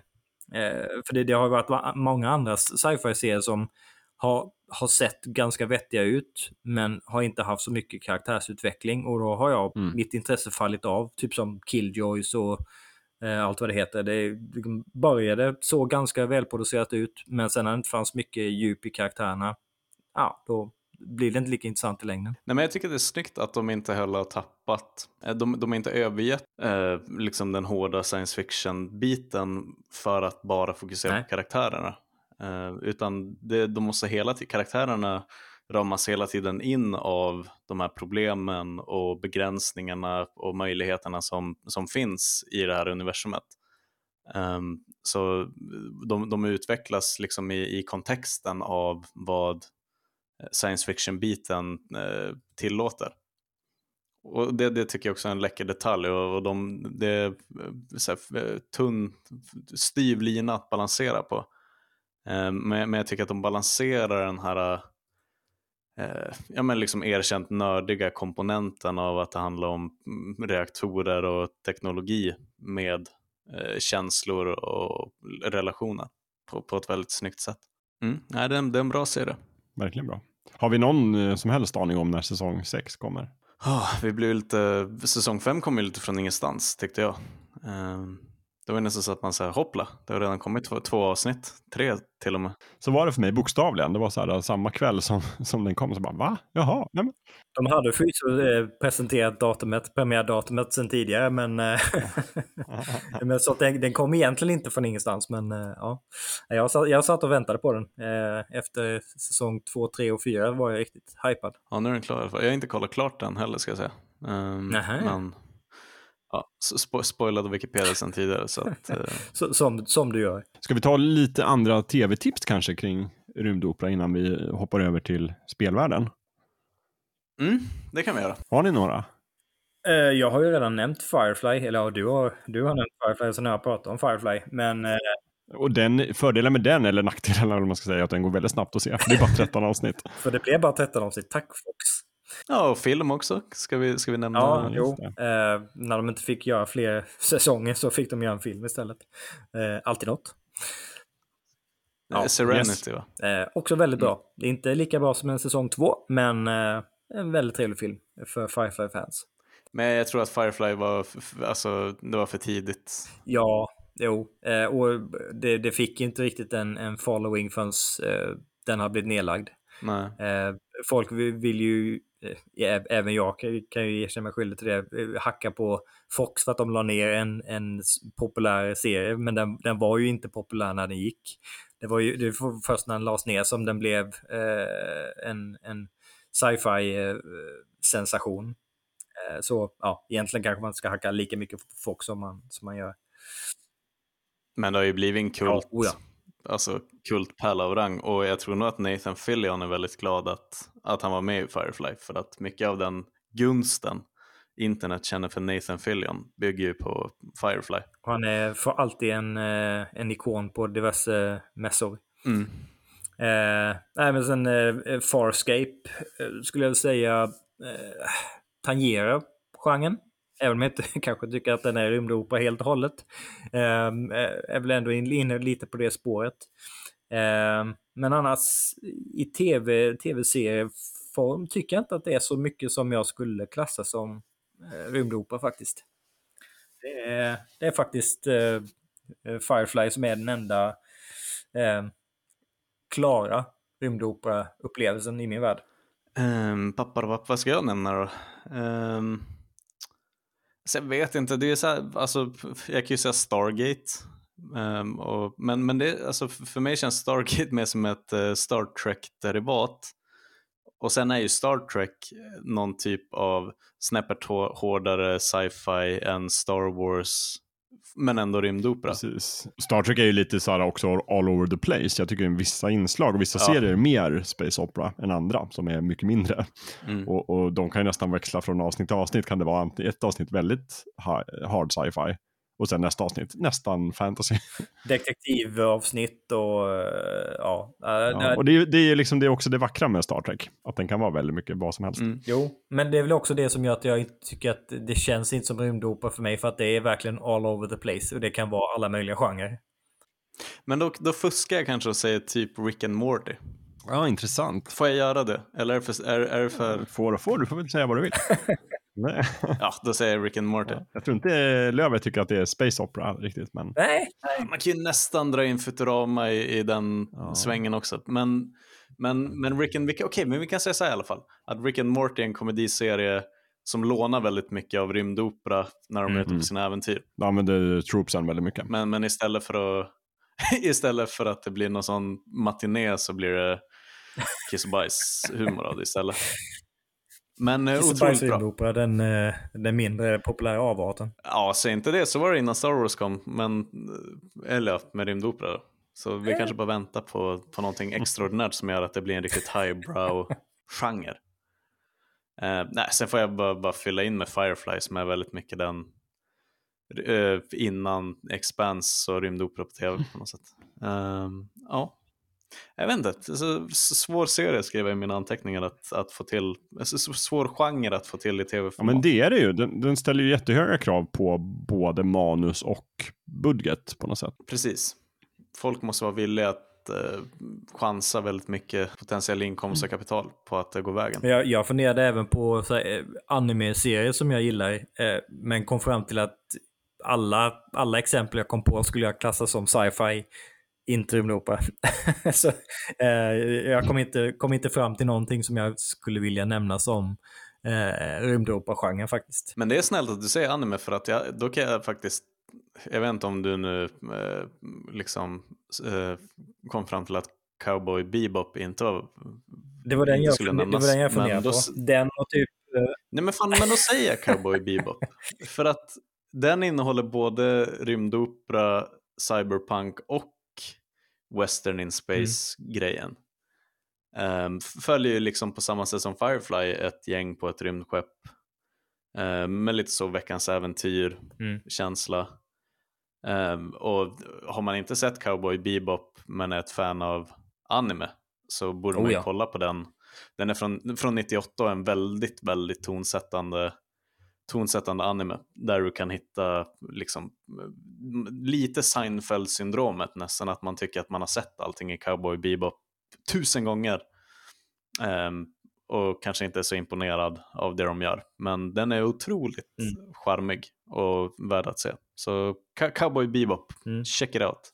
Den är inte brutalt lång heller, det är bara 26 episoder vilket är jätte, jättelite om man jämför med andra anime-serier. Ja, det, var, det var den och typ Macross och Gundam jag funderade på om jag, om jag skulle vilja eh, kasta in i eh, rymdopera. Men precis som du säger, har man inte sett Cowboy Bebop och gillar anime så se den. Oavsett om du tycker att det är rymdopera eller inte, se den. Den är jätte, jättebra. Okay, alltså 26, 26 eh, avsnitt, det är till och med så att Jocke Benett kan, kan ta sig an det.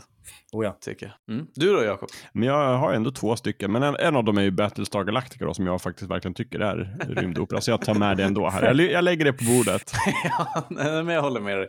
Mm. Oavsett så är det en riktigt bra sci-fi serie med eh, ja, bra användning av specialeffekter och väldigt mycket drama och kanske sådär äh, lite högre ambitioner på liksom, planerad storytelling än de kunde leva upp till. Eh, tycker jag. De mm. gjorde väldigt mycket så här, de första säsongerna av att liksom, Åh, vi har en plan för den här storyn och de här har en plan och vi ska vänta bara. Och sen så liksom, vart det lite grann slirigt i slutet, lite som Lost. Eh, men ändå, mm. fan vad bra den är. Ändå. Och kom också i en tid när man var liksom extremt svältfödd på på påkostad sci-fi på tv. Eh, så den skulle jag vilja nämna. Sen är det egentligen för mig, rymdoperans rymdopera på tv är Babylon 5. Mm. Jag vet inte om, har ni sett den? Jag är för ung. Du är för ung, okej, okay. ja tråkigt. Jag har sett den.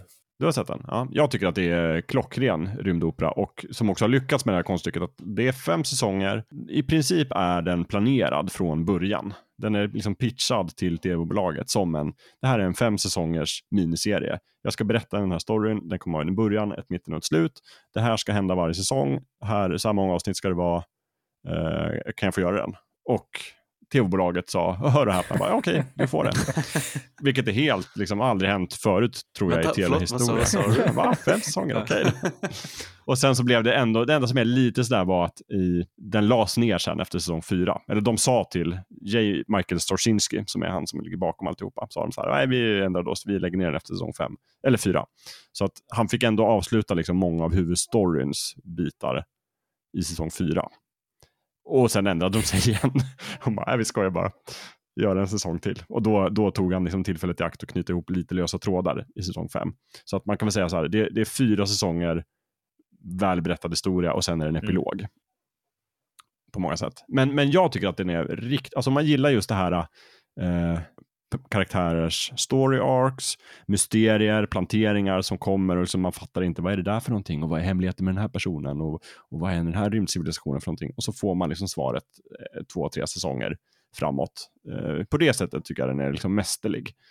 Jag tänkte inte på det, men, men jag håller med dig faktiskt. Det, det jag skulle nog kalla den rymdopera också. Ja, och den är lite sådär, vissa tycker ju bara att det här är en, om man bara tittar på den snabbt så kan man tänka sig att det här är bara en konstig Star Trek-kopia utspelar sig på en, en rymdstation och det är konstiga aliens och det är människor och sådär. Men, men fan alltså, börjar man kolla på den och kommer in i storyn så, så är den riktigt, riktigt episk. Riktigt charmiga karaktärer också. Så det är liksom mycket det tror jag. De, det finns ju två, det, det utspelar, alltihopa utspelar sig på en ambassad rymdstation där liksom galaxens alla olika raser kan träffas utan att kriga och liksom ha sammanträden och sådär. Och det är människorna som har byggt den här stationen och bjuder in de andra raserna. Och sen så pågår det mystiska saker och mysterier och alltihopa. Eh, men väldigt mycket handlar ju om liksom, två av de här ambassadörerna som är där. Som jag inte minns vad, de, vad skådespelarna heter, men de spelar så himla straight mm. och bra. Mycket över, liksom, jag tror de har något rätt att göra. Och det, tydligen så var det så att det drog också liksom upp standarden på alla andra skådespelare, för de bara kände så här, oj, shit, vi måste skärpa till oss. Så den spelas väldigt, väldigt bra. Vilket jag tycker är också superviktigt för att sälja in det här. För det som ligger, talar emot den lite grann är väl att dels är den liksom gjord tidigt 90-tal, vilket gör att specialeffekterna är kanske inte så här otroligt snygga för sin tid, men kanske inte riktigt liksom lever upp till det här 4K HDR eh, 65-tums-kraven vi har idag. Nej. Och det är, en, det är en ständigt pågående diskussion på internet, så här bara, eh, ja, kan man restaurera den här serien för att få den att se bra ut? Och B, kommer det att göras? Och sen så är det många som har så här, ja men kolla jag tog den här specialeffekten och uppskalade på min PC och den blev så här bra, så det kan man visst göra, de vill bara inte. Och sen andra som bara, nej nej, det, de här filmerna är för, förlorade, det kommer aldrig gå och bla bla bla bla bla bla. Men tydligen så det senaste jag hörde var att den faktiskt har ändå uppskalats till 4K mhm. eh, och finns på och det andra som talar emot den är att den finns inte tillgänglig på någon strömmande tjänst. Eh, men den finns nu på Amazon Prime i USA. Så att peppar peppar, den kanske kommer hit. Eh, annars så kan man köpa den på DVD. Det finns verkligen ett internetforum som lever på en tunn, tunn strimma av hopp för exakt allting som någonsin har gjorts. Japp, så är det. Mm. Tänk om vi någon gång får... Punkt, punkt, punkt. Ja. Men jag ska inte ljuga heller. Jag, jag har sett tio minuter här och där av mm. Babylon 5 liksom mm. freaky reruns. Ja, just det. Eh, precis. Något där på 2000-talet när jag började kolla på tv. Eh, och den jag minns är väl egentligen att hon var fruktansvärt snygg. Ivanova? Ja, så kanske hon hette, jag har ingen aning. Säkerhetschefen på Babylon 5. Ja, jag, alltså, jag hade någon sån hormonsten flört med henne genom tv-rutan. Jag förstår. Mm. När jag såg den första gången så var det liksom precis tror jag, i internets gryning eller någonting. Eller det var i alla fall inte så fult att ladda hem saker. så att jag kunde ladda hem alla, eller jag fick dem av någon kompis eller någonting. På något. Så jag hade dem i alla fall alla på min dator och såg dem. Men det var fortfarande så här, man hade inte liksom ständig uppkoppling, så det var väldigt så här, unikt på något sätt att titta på tv på datorn. var liksom mm. lite speciellt. Och så kollade jag på det och sen så kunde jag liksom, efter varje avsnitt så fick jag koppla upp mig på liksom någon sorts Babylon 5-wiki där det fanns forum. Och så, och så, fanns det, efter varje avsnitt så hade de skrivit så här, viktiga grejer och lite trivia, men också så här liksom, saker att tänka på. Ta med dig det här till kommande avsnitt. Så jag fick en väldigt, väldigt helgjuten bild av Babylon 5-universumet när jag såg den första gången. Vilken skatt. Det var ju verkligen teknikens framkant av dig. Ja, det var det. Jag kände mig väldigt, väldigt snabb där. Jag såg den på gammal dum tv. Ja, det kan man göra också. Men Michael, Michael O'Hare gör ju ett jäkla bra jobb som eh, karismatisk eh, eh, lead. Ja, riktigt bra skådespelare i den. Jag tycker faktiskt att om man är det minsta lilla intresserad av sci-fi på tv så tycker jag man ändå ska liksom trycka mm. sig igenom den. För man, man kommer efter, jag tror jag skulle säga efter första säsongen så, så kommer man nog in i den väldigt mycket. Det, mm. Första säsongen är väldigt mycket mm. planteringar och mysterier som sen kommer få sin payoff i, i senare säsonger. Man kan hoppas på att Amazon uh, får lite blodad tand av The Expanse och köper in den också. Ja, det vore inte dumt. Nej. Ja, men det är lite den. Uh, vad, vad kommer härnäst? Efter, som du sa, att man var så svältfödd uh, på sci-fi, Jakob. Mm. Och så mm. sen så kom uh, Battlestar Galactica. Sen tog det en jäkla tid och så sen nu så sitter vi här med The Expanse. Eller det är väl någonting mm. däremellan mm. kanske. Som jag förminskar nu. Men... Um, att det är väl lite den risken man känner nu att vad, vad kommer härnäst? För vi kan ju räkna med att det kommer komma mera fantasy på tv efter Game of Thrones. Ja, och det vet vi ju redan, det kommer komma Sagan om ringen och sånt där. Men um, Expanse har väl inte fått det genomslaget så pass att man kan räkna med att det kommer två, tre uh, liksom liknande serier som kommer att imponera Nej. lika mycket efteråt på något sätt. Nej, men Amazon lär ju ha fått blodad tand i alla fall. Så de kommer nog satsa något mer på det. Ja, jag mm. hoppas det. Mm. Annars, det jag ser fram emot och hoppas på är ju Foundation då från, från Apple. Mm. Ja, det skulle vara det i så fall. Mm. Jag hoppas den blir bra. Det kan ju bli jättedålig också. Det blir tråkigt. Då ska jag gråta blod. Men, eh, Men Sen har man ju också, alltså Amazon gjorde ju också eh, Star Trek Picard nu senast. ja, just det. Precis. Ehm, Köpte, köpte in den i till alla fall. exempel. Ja. Ehm, så det händer ju grejer. Men, men just det så här, or- originalt IP som inte är Star Wars 45 och Star Trek 98. Men helt annorlunda, helt annorlunda ser det ut i spelens värld. Oh ja. Och där har vi också fått, eller kommer snart att få, en fint remasterad utgåva av det som jag tror är ditt favorit sci-fi-spel, Gustav. Du har väl väldigt varma känslor för Mass Effect i alla fall? ja. Första Mass Effect-spelet har jag nog på plats nummer ett. Är det sant? Faktiskt. Mm, alltså det är allra överst. num- nummer ett. Ja. Menar jag nu. Mm. Ehm, så det är himla kul för mig. Jag, jag brukar spela om Mass Effect 1. eh, om inte varje år så vartannat år i alla fall. Mhm. Ehm, och det syns ju att det är från 2007 vid det här laget Mm. och känns till viss del. Så det ska bli himla trevligt med en remaster på, på det spelet. Mm. Och jag tror att jag faktiskt nu för första gången eh, sen jag spelade igenom, jag spelade igenom Mass Effect 3 en gång. Eh, det var ju ett, ett jäkla debacle kring slutet på det spelet. Just det. Eh, internet var ju eld och lågor på en i negativ bemärkelse över, hur de, eh, över hur de valde att avsluta trilogin. Eh, det var ju alltså till den milda grad att eh, Bioware patchade in ett, ett nytt slut, eller ett förlängt slut för att stilla Just det enorma eh, hatstormen som följde. Oj, oj, oj. Som jag inte riktigt kan begripa mig på, men ja. Nej, jag, jag kan inte begripa. Jag, jag var väldigt besviken, men sen så satt jag väl inte och mordhotade Casey Hudson och gänget eh, på Bioware för att eh, ett tv-spel inte knöt ihop säcken som jag ville. Det ska man ju inte göra. Nej, och någonstans tycker jag inte att man som, som fan ska bestämma hur en kreatör ska avsluta sin berättelse. Nej, gud nej. Där är jag den första att eh, liksom försvara George Lucas. Um, men eh, som sagt, man kan ju tycka att, man kan ju tycka att, en, att ett kulturellt verk skiter i det blå skåpet när det kommer till handling. Eh, men sen hur man väljer att hantera det och framförallt eh, liksom berätta det för andra. Eh, har ju, det kan ju skilja sig åt väldigt mycket Jo, från person till person. Eh, Men som sagt, med det sagt så tycker jag att Mass Effect 1 är förmodligen ett av de bästa spelen som någonsin har gjorts och Mass Effect 2 är väl egentligen det spelet som gjorde att den stora massan upptäckte att någonting storartat Ja. snickrades i Kanada. Eh, Jag är ju som purist som tycker att tvåan tappade mycket av ettans charm. Eh, Men jag är beredd att liksom fatta varför folk älskar tvåan. Det är väldigt så karak- karaktärsdrivet single player-rollspel. just där man därför jag gillar får det. ner sig. Ja men precis, man får ju verkligen gotta ner sig i, i alla karaktärer och det är ju verkligen, verkligen rymdopera vi pratar om. Mm. Ehm, jag tror att uh, originalrecensionen av Mass Effect på FZ hade den taglinen uh, ta, plocka russinen ur Star Wars eller sci-fi kakan. Mm.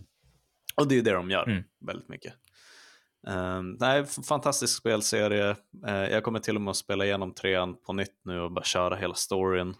Eh, man Nu, följer- eller sen när remaster? Nej men när det kommer, det är Ja. ma- mars eller maj. Jag blandar ihop månaderna, men det är ju nu på vår, vårkvisten eh, som det släpps. Eh, alla tre spelen för första gången, det har ju också varit en sån grej med EA att eh, man har varit tvungen att köpa alla de här DLC-paketen och expansionerna till alla spel separat. Ja, just det. Så det har ju varit eh, svindyrt om man vill ha the, the full package så att säga. Och sen vill man spela med handkontroll måste man modda in det på PC. Ja men precis. Okej, men nu är det över. Nu är det över, nu är det över. Nu kommer man kunna spela med handkontroll och alla DLCs medföljer. Ja, man får Mass Effect 1 till 3, alla DLC-paket för mm, alltså, det nya normalpriset på ett, eh, på ett spel som är där kring 700 spänn. Och, och ettan är det som restaureras eh, mest, kan man ju säga. Ja, precis. Eh, Men främst grafiskt, så man ska nog inte hoppas att det känns som ett spel från 2021 eh, helt och hållet. Men det får det största ansiktslyftet i alla fall. Och även spelmekaniskt förändras ju en del. Ja, spelmekanik, jo precis, en del. Um, folk sitter ju som på nålar och hoppas liksom att snälla att de fixar styrningen på den där förbannade bilen. uh, etc, etc. Um, nej, men så det ska bli himla trevligt och på något sätt för mig så är väl Mass Effect uh, motsvarigheten till Star Wars när det kommer till rymdopera i spelvärlden. Men sen vet jag att uh, ni har hängt med lite längre än mig um, och det är ett väldigt formativt verk för mig kom där när jag gick på högstadiet. Så um, om ni vill säga att det finns en ännu bättre rymdopera som släpptes det året så, så har ni världens chans nu att, att uh, verkligen berätta för mig utan att berätta för mig att jag är född 1994. Nej, men jag håller med om att Mass Effect definitivt är ett, ett prima exempel på rymdopera i spel. Uh, Wing Commander är väl en annan serie, skulle jag tro att du håller med om, Jakob. Ja, det är en annan serie, det håller jag med om. Som passar in i rymdopera då, syftar jag på. Definitivt. Det, det, är ju en, precis, det, det, är ju någon form av, av rymdsimulator, man flyger ett rymdskepp och skjuter, men, men storymässigt absolut rymdopera. Mm. Mm. Um, det känns ju någonstans som att, att genren rymdopera, om man ska få in alla dimensioner, så, så är det någon form av så här, äh, RPG man ska bygga. Mm. Uh, men, men Wing Commander gör ju också det. De fuskar ju lite, i alla fall de senare Wing Commander-spelen har ju alltså, påkostade live action-scener med filmade skådisar, bland annat Mark Hamill. Då. Mm. Så får man in Star eh, Wars-effekten där. Precis, så, och man får välja vissa val i liksom dialoger och sånt där, så mm. det blir lite så här rollspel light. Men framförallt handlar det om att hoppa in i sitt, eh, sitt broadsword rymdskepp och skjuta. Mm. Killerati, och det, det gör man ju bra. Det var ju riktigt hett när det kom. Mm. Men jag skulle också säga att kanske att Mass Effect är, ja men det är väl det bästa rymdopera-spelet. Mm. Även om eh, för oss som haft Mac länge så fanns det ju ett, ett eh, shareware-spel som heter Escape Velocity. Mm. Som var ett riktigt bra rymdoperaspel. Där, där man flyger ett rymdskepp, man ser liksom uppifrån alltihopa. Tänk Asteroids, man är rymdskeppet i mitten och sådär. Det upplägget fast man har en helt solsystem och en galax. Och liksom man kan åka mellan och man kan uppdatera sina skepp. Och egentligen var det väldigt likt eh, Elite. Som mm. är ett mm. eh, superkänt gammalt klassiskt dataspel. Men det var med mycket story också. Får jag testa några andra på er som är lite tidigare? Definitivt. Homeworld från 99. Ja. Något som ni har mm. spelat? Riktigt snyggt. Hade ni klassat Outcast som rymdopera någonstans? Mm, ja. Nej, jag tror Jag har inte spelat Outcast, men jag vet att man är på en annan planet. Mm. Ja, det är därför jag frågar. Ja. Men Lövet är inte övertygad. Nej, nej. Alltså, det, det har ja, inte men han är här... hård i sin definition av rymdoperan, det har vi ju märkt. ja, men det, har ju, det har ju inte den där äh, matiné storslagna äventyrskänslan Precis. som jag tycker att ett rymd, äh, rymdopera-äventyr ska ha. Äh, men mm. visst, man kan göra argument för att det skulle kunna hamna i den genren. Jag måste säga, jag är förvånad över, över att vi inte har nämnt uh, Fantasy Star. Ja, men jag tänkte precis göra det. Få in uh, lite RPG, japanska rollspel i, uh, i konversationen också. Uh, Fantasy Star är någon form av Sega Mega Drive-rollspel va, från början? Mm. Kom för 87 till uh, Monster System. Mm. Det var inte igår. Nej, ja. var... Och, och, nu igår. finns det 113 spel i serien. Oj då. Nej. nej. Nej, inte så många. Men eh, tyvärr har inte de senaste eh, rosat marknaden direkt. Men eh, när, när det begav sig så var de ju otroligt eh, imponerande både när det gäller liksom handling och eh, grafik. Eh, mm. Och musiken kändes, kändes storslagen på den tiden. Skulle man lyssna på det i, i, för första gången idag kanske man inte skulle hålla med. Men, eh, men då kändes det så i alla fall. Då jävlar. Ja. Och där, där färdas mm. man också mellan planeter och befinner sig i rymden och det är, eh, man möter på olika främmande eh, varelser och sådär. Så att eh, ja, jo, det, Fantasy Star är helt klart rymdopera i spelform och väldigt bra sånt skulle jag säga. Mm. Star Ocean passar också in där. Ja, men är, är det samma utvecklare? ja, vänta, ja, jo. Eller klumpar jag ihop mina japaner nu? Eh, blev osäker på det faktiskt. Mm. Eh. Sen vet jag det kommer bli ett rabalder i kommentarsfältet om vi inte nämner Starcraft någon gång. um, för det, det är ju definitivt rymdopera. Även om det kanske överskuggas av faktumet att det är ett strategispel. Um, för som du sa Jakob, så kanske det krävs att det är ett rollspel för att man verkligen ska kicka igång den där matiné karaktärsutveckling. Ja, nej men kanske. Och det, i alla fall så tycker jag att man gjort det väldigt tydligt i, i Mass Effect. Mm. Särskilt det här, man kan ju till och med slå på det här filtret för att få lite så här Ja, lite film, filmgrin. filmgrin. Det kan jag om. Det gjorde, jag körde med det på. Ja, jag också. Jag älskar det. Eh, nu, nu Eh. kommer jag på eh, Star Ocean, det är ju Tri-Ace. De har utvecklat senare delar i eh, Fantasy Star-serien, men inte, det var inte de från början. Det var ju Sega-team. Ja, ja okej. Eh, Sonic Team menar eh, som gjorde de, de tidigare eh, spelen där. Kom Yes. på, eh, vi, vi, vi nämnde aldrig eh, Star Wars KOTOR va? Nej, men jag tänkte att det gick under Star Wars-paraplyet, men det är Mm, väldigt ja, sant. jo. Kanske det bästa, de, de, några av de bästa rymdoperaspelen som finns är ju Knights of the Old Republic Mm. 1 och 2. Eh, speciellt tvåan tycker jag är helt otroligt. Mm. Bortser man från buggar så är ju det eh, definitivt ett eh, rymdopera-äventyr. Oh ja, och där har vi egentligen återigen den här kontrasten mellan rymdopera och cyberpunk om man jämför Knights of Old Republic 1 och 2. Ettan gjordes av Bioware, Mass Effect-skaparna, Mm. och var eh, lite mer så storslagen klassisk Star Wars medan tvåan gjordes av Obsidian och hade lite mer skit under naglarna och berättade en mörkare, mera eh, lite så eh, inzoomad story. Mm. Mera karaktärsdriven. Mer Och, fokus. ja, mycket mer gråzoner och det där är väl cyberpunk-genren väldigt aktuell. Mm. Att det inte är så tydligt vem som är god och ond utan det är liksom så jämn, jämngrått. Mer mot det svarta typ. Mm. Men eh, otroliga spel båda två. Eh, och håller fortfarande och finns till, finns till mobil nu till och med båda två. Väldigt bra portar. Eh, så om man inte har spelat KOTOR så kan man klicka hem det på sin mobiltelefon om man inte vill sätta sig ner liksom framför, framför datorn eller tvn. Om jag ska nämna några fler JRPGs kan jag nämna Xenosaga och Xenoblade Chronicles X. Eh, det, det sistnämnda, definitivt rymdopera. Eh, ett eh, Wii U-spel eh, som, som redan där begränsar hur många som faktiskt upplevt det. Förlåt, du får, vad är Wii U? Det är en sån här spelkonsol med en, en löstagbar skärm som används som handkontroll. Kan du tänka dig? Oj, jag missade den Ja, totalt. det- du och många andra.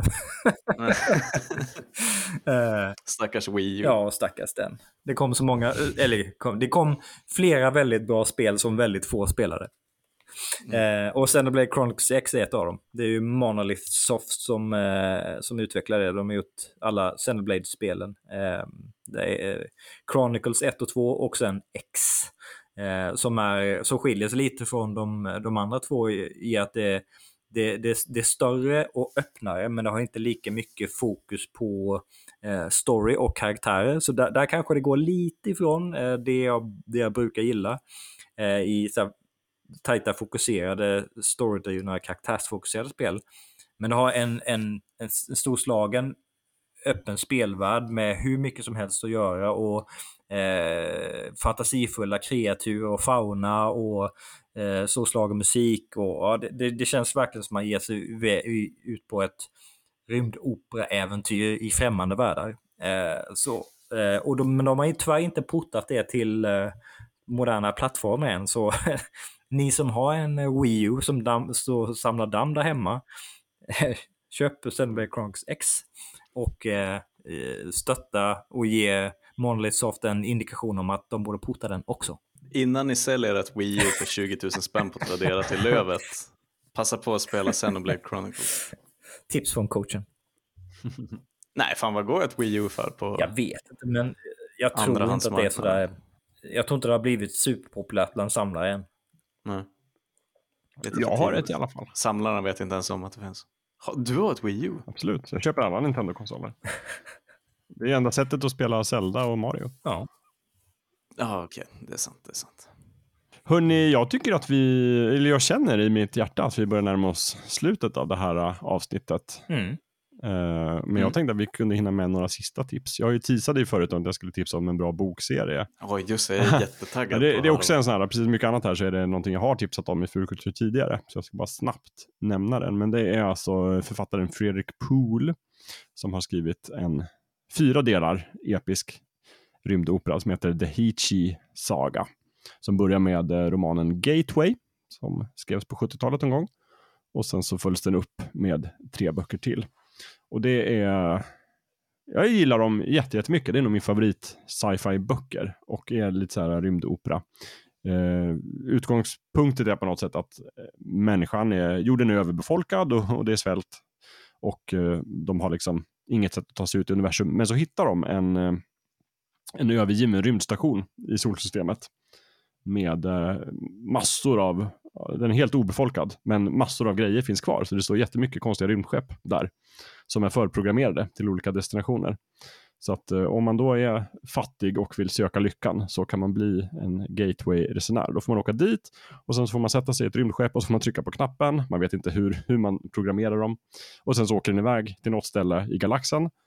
Eh, har man tur så hittar man massa artefakter och sånt som man kan ta tillbaka och så får man pengar och sen så blir man rik. Och har man otur så dör man eller hamnar i ett svart hål eller liksom råkar ut för andra olika saker. Och det är liksom upptakten i första boken. Sen fortsätter det här, liksom, man får lära sig mer och mer om de här konstiga Hechi-varelserna som har lämnat den här rymdstationen och det händer en massa spännande saker och det är politik och det är liksom rymdstrider och det är mycket bra grejer. Så det är ett bra tips. Eh, jag vet inte om man kan köpa, det finns säkert på SF-bokhandeln eller som e-bok eller som ljudbok eller på biblioteket tror jag.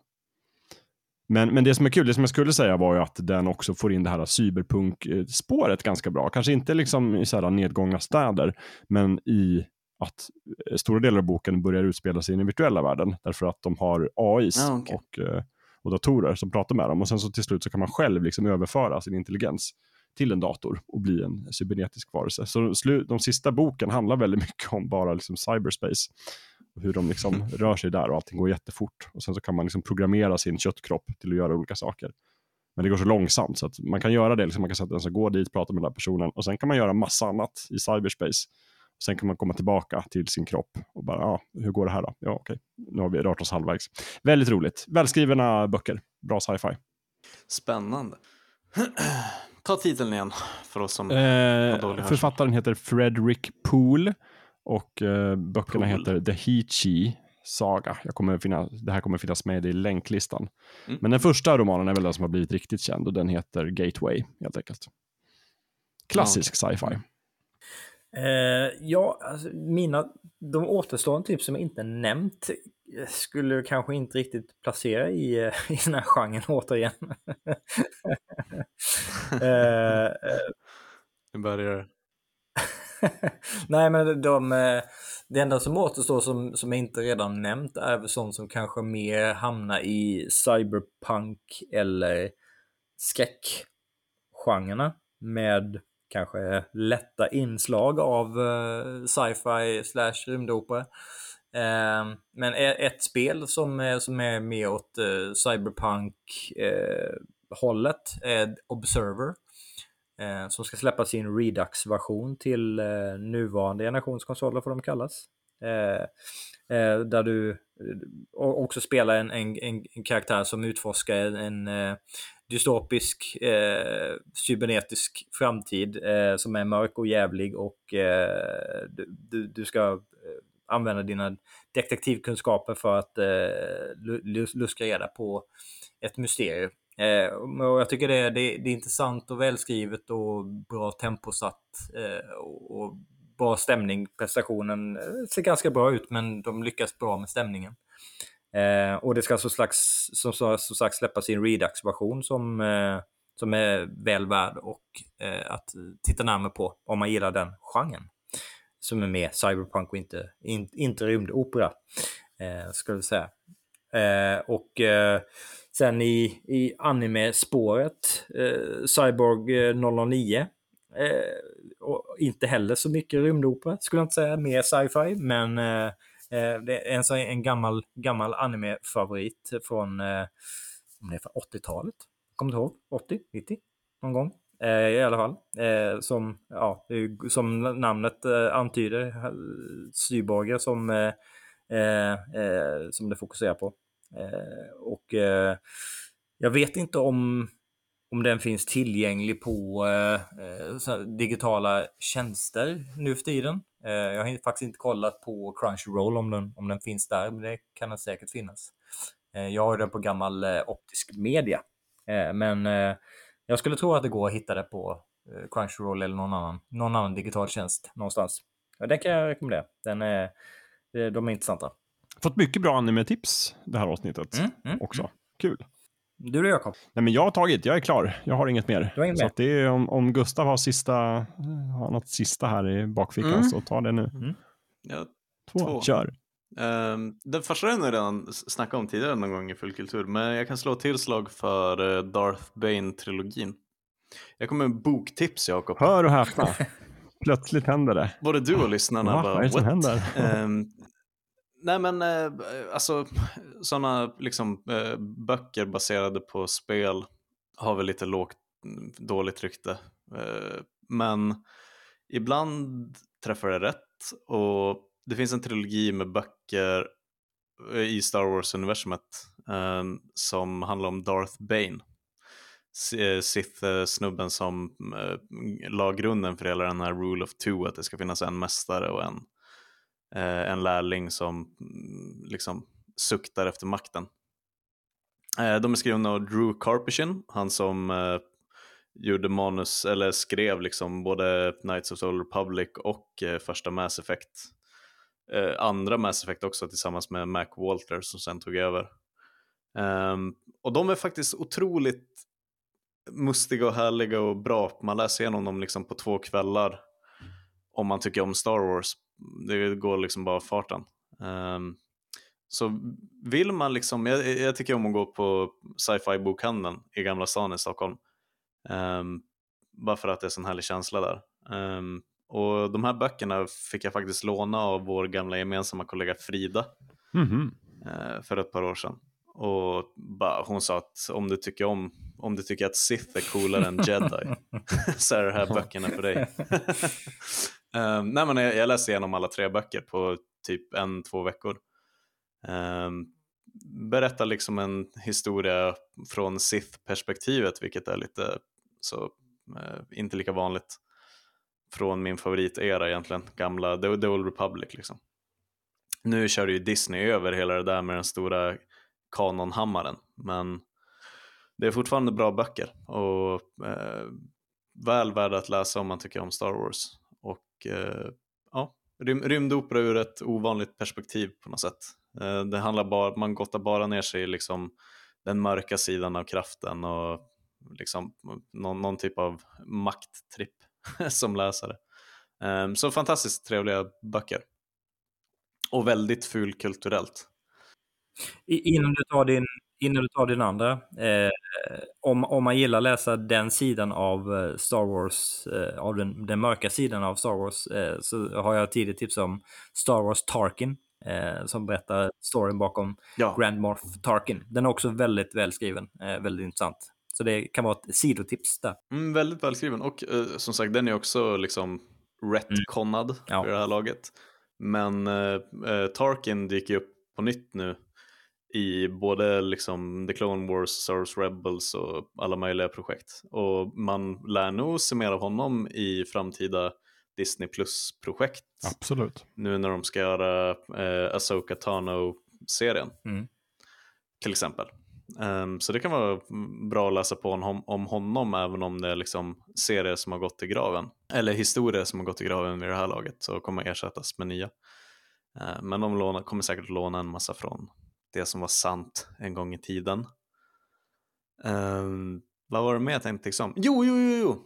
Jag vet inte varför men jag får för mig att Wall-E är en Pixar-film som inte inte alla i alla fall har sett. Den borde ju alla ha sett, tycker jag. Ja, ja men jag tycker det. För att det är typ en av de bästa Pixar-filmerna som har gjorts. Otroligt charmig. Eh, vill jag påstå. Um, så om man inte har sett Wall-E, och, för så blir det ju ibland, att man missar mm. en klassiker. um, se Wall-E. Den är inte en självklar rymdopera, men det är lite en rymdopera där man inte följer själva operan men man följer städa roboten mm. vid sidan av på något sätt. Um, annars har den egentligen alla ingredienser som, som ska vara med. Uh, det är lite planetary romance och uh, jorden är i fara och allt sånt där. Så Wally när man är klar med Darth Bane-trilogin. På tal, på tal om Disney, typ. eh, jag glömde säga det, jag har ju kollat ikapp på eh, WandaVision, det senaste avsnittet. Eh, så nu, nu är jag också med i den klubben som har tittat på det. Ja, vad kul. Då kan vi ta det i spoilertrådsdiskussionen mm. i Slakt. Då. Just det. Återkomma, yes. å, återkomma till det i Fulkultur sen när serien är avslutad. Så mm. vi kan spoila den riktigt ja. ordentligt. Men vad kul att du, att du så här alldeles i slutet plockade upp en grej från början. Knöt ihop säcken väldigt fint där. Det är bara för att Gustav eh, börjar prata Disney som jag kommer på det. Precis. Ja, hörni, länklistan är lång och dignande här. Jag tycker det är underbart. Som det ska mm. vara. Ett riktigt fett sci-fi avsnitt. Eh, mm. Jag tycker vi håller där helt enkelt. För ja, det tycker jag också. länge och det börjar bli sent. Jag ska sova. Mm. Ja, Men eh, vi, vi, tackar Lövet och Gustav, tycker jag. Och mig kanske också. Dig också. Ja, det gör vi. vi. Tackar dig. Vi tackar dig. Och tack till alla lyssnare Verkligen. som har lyssnat så troget. Mm. Och, eh, mm, tack för att ni gör Fulkultur till eh, Sveriges verkligen. bästa podd. Och glöm inte att gå in på Instagram, Fulkulturpodden, och kommentera saker som vi skriver där. Och gå in på fulkulturpodden.se på internet där ni kan kontakta oss direkt i ett mejlformulär om ni vill ge oss ris och ros och tips. Yes. Och där yes. hittar ni också tipslistan såklart. Och så ses vi eh, mm. nästa månad, om inte förr. Ja, alla gånger. Ja, det gör vi. Jajamän. Perfekt. Ha det bra. Ha det bra. Hej. Ha det bra. Hej. Puss.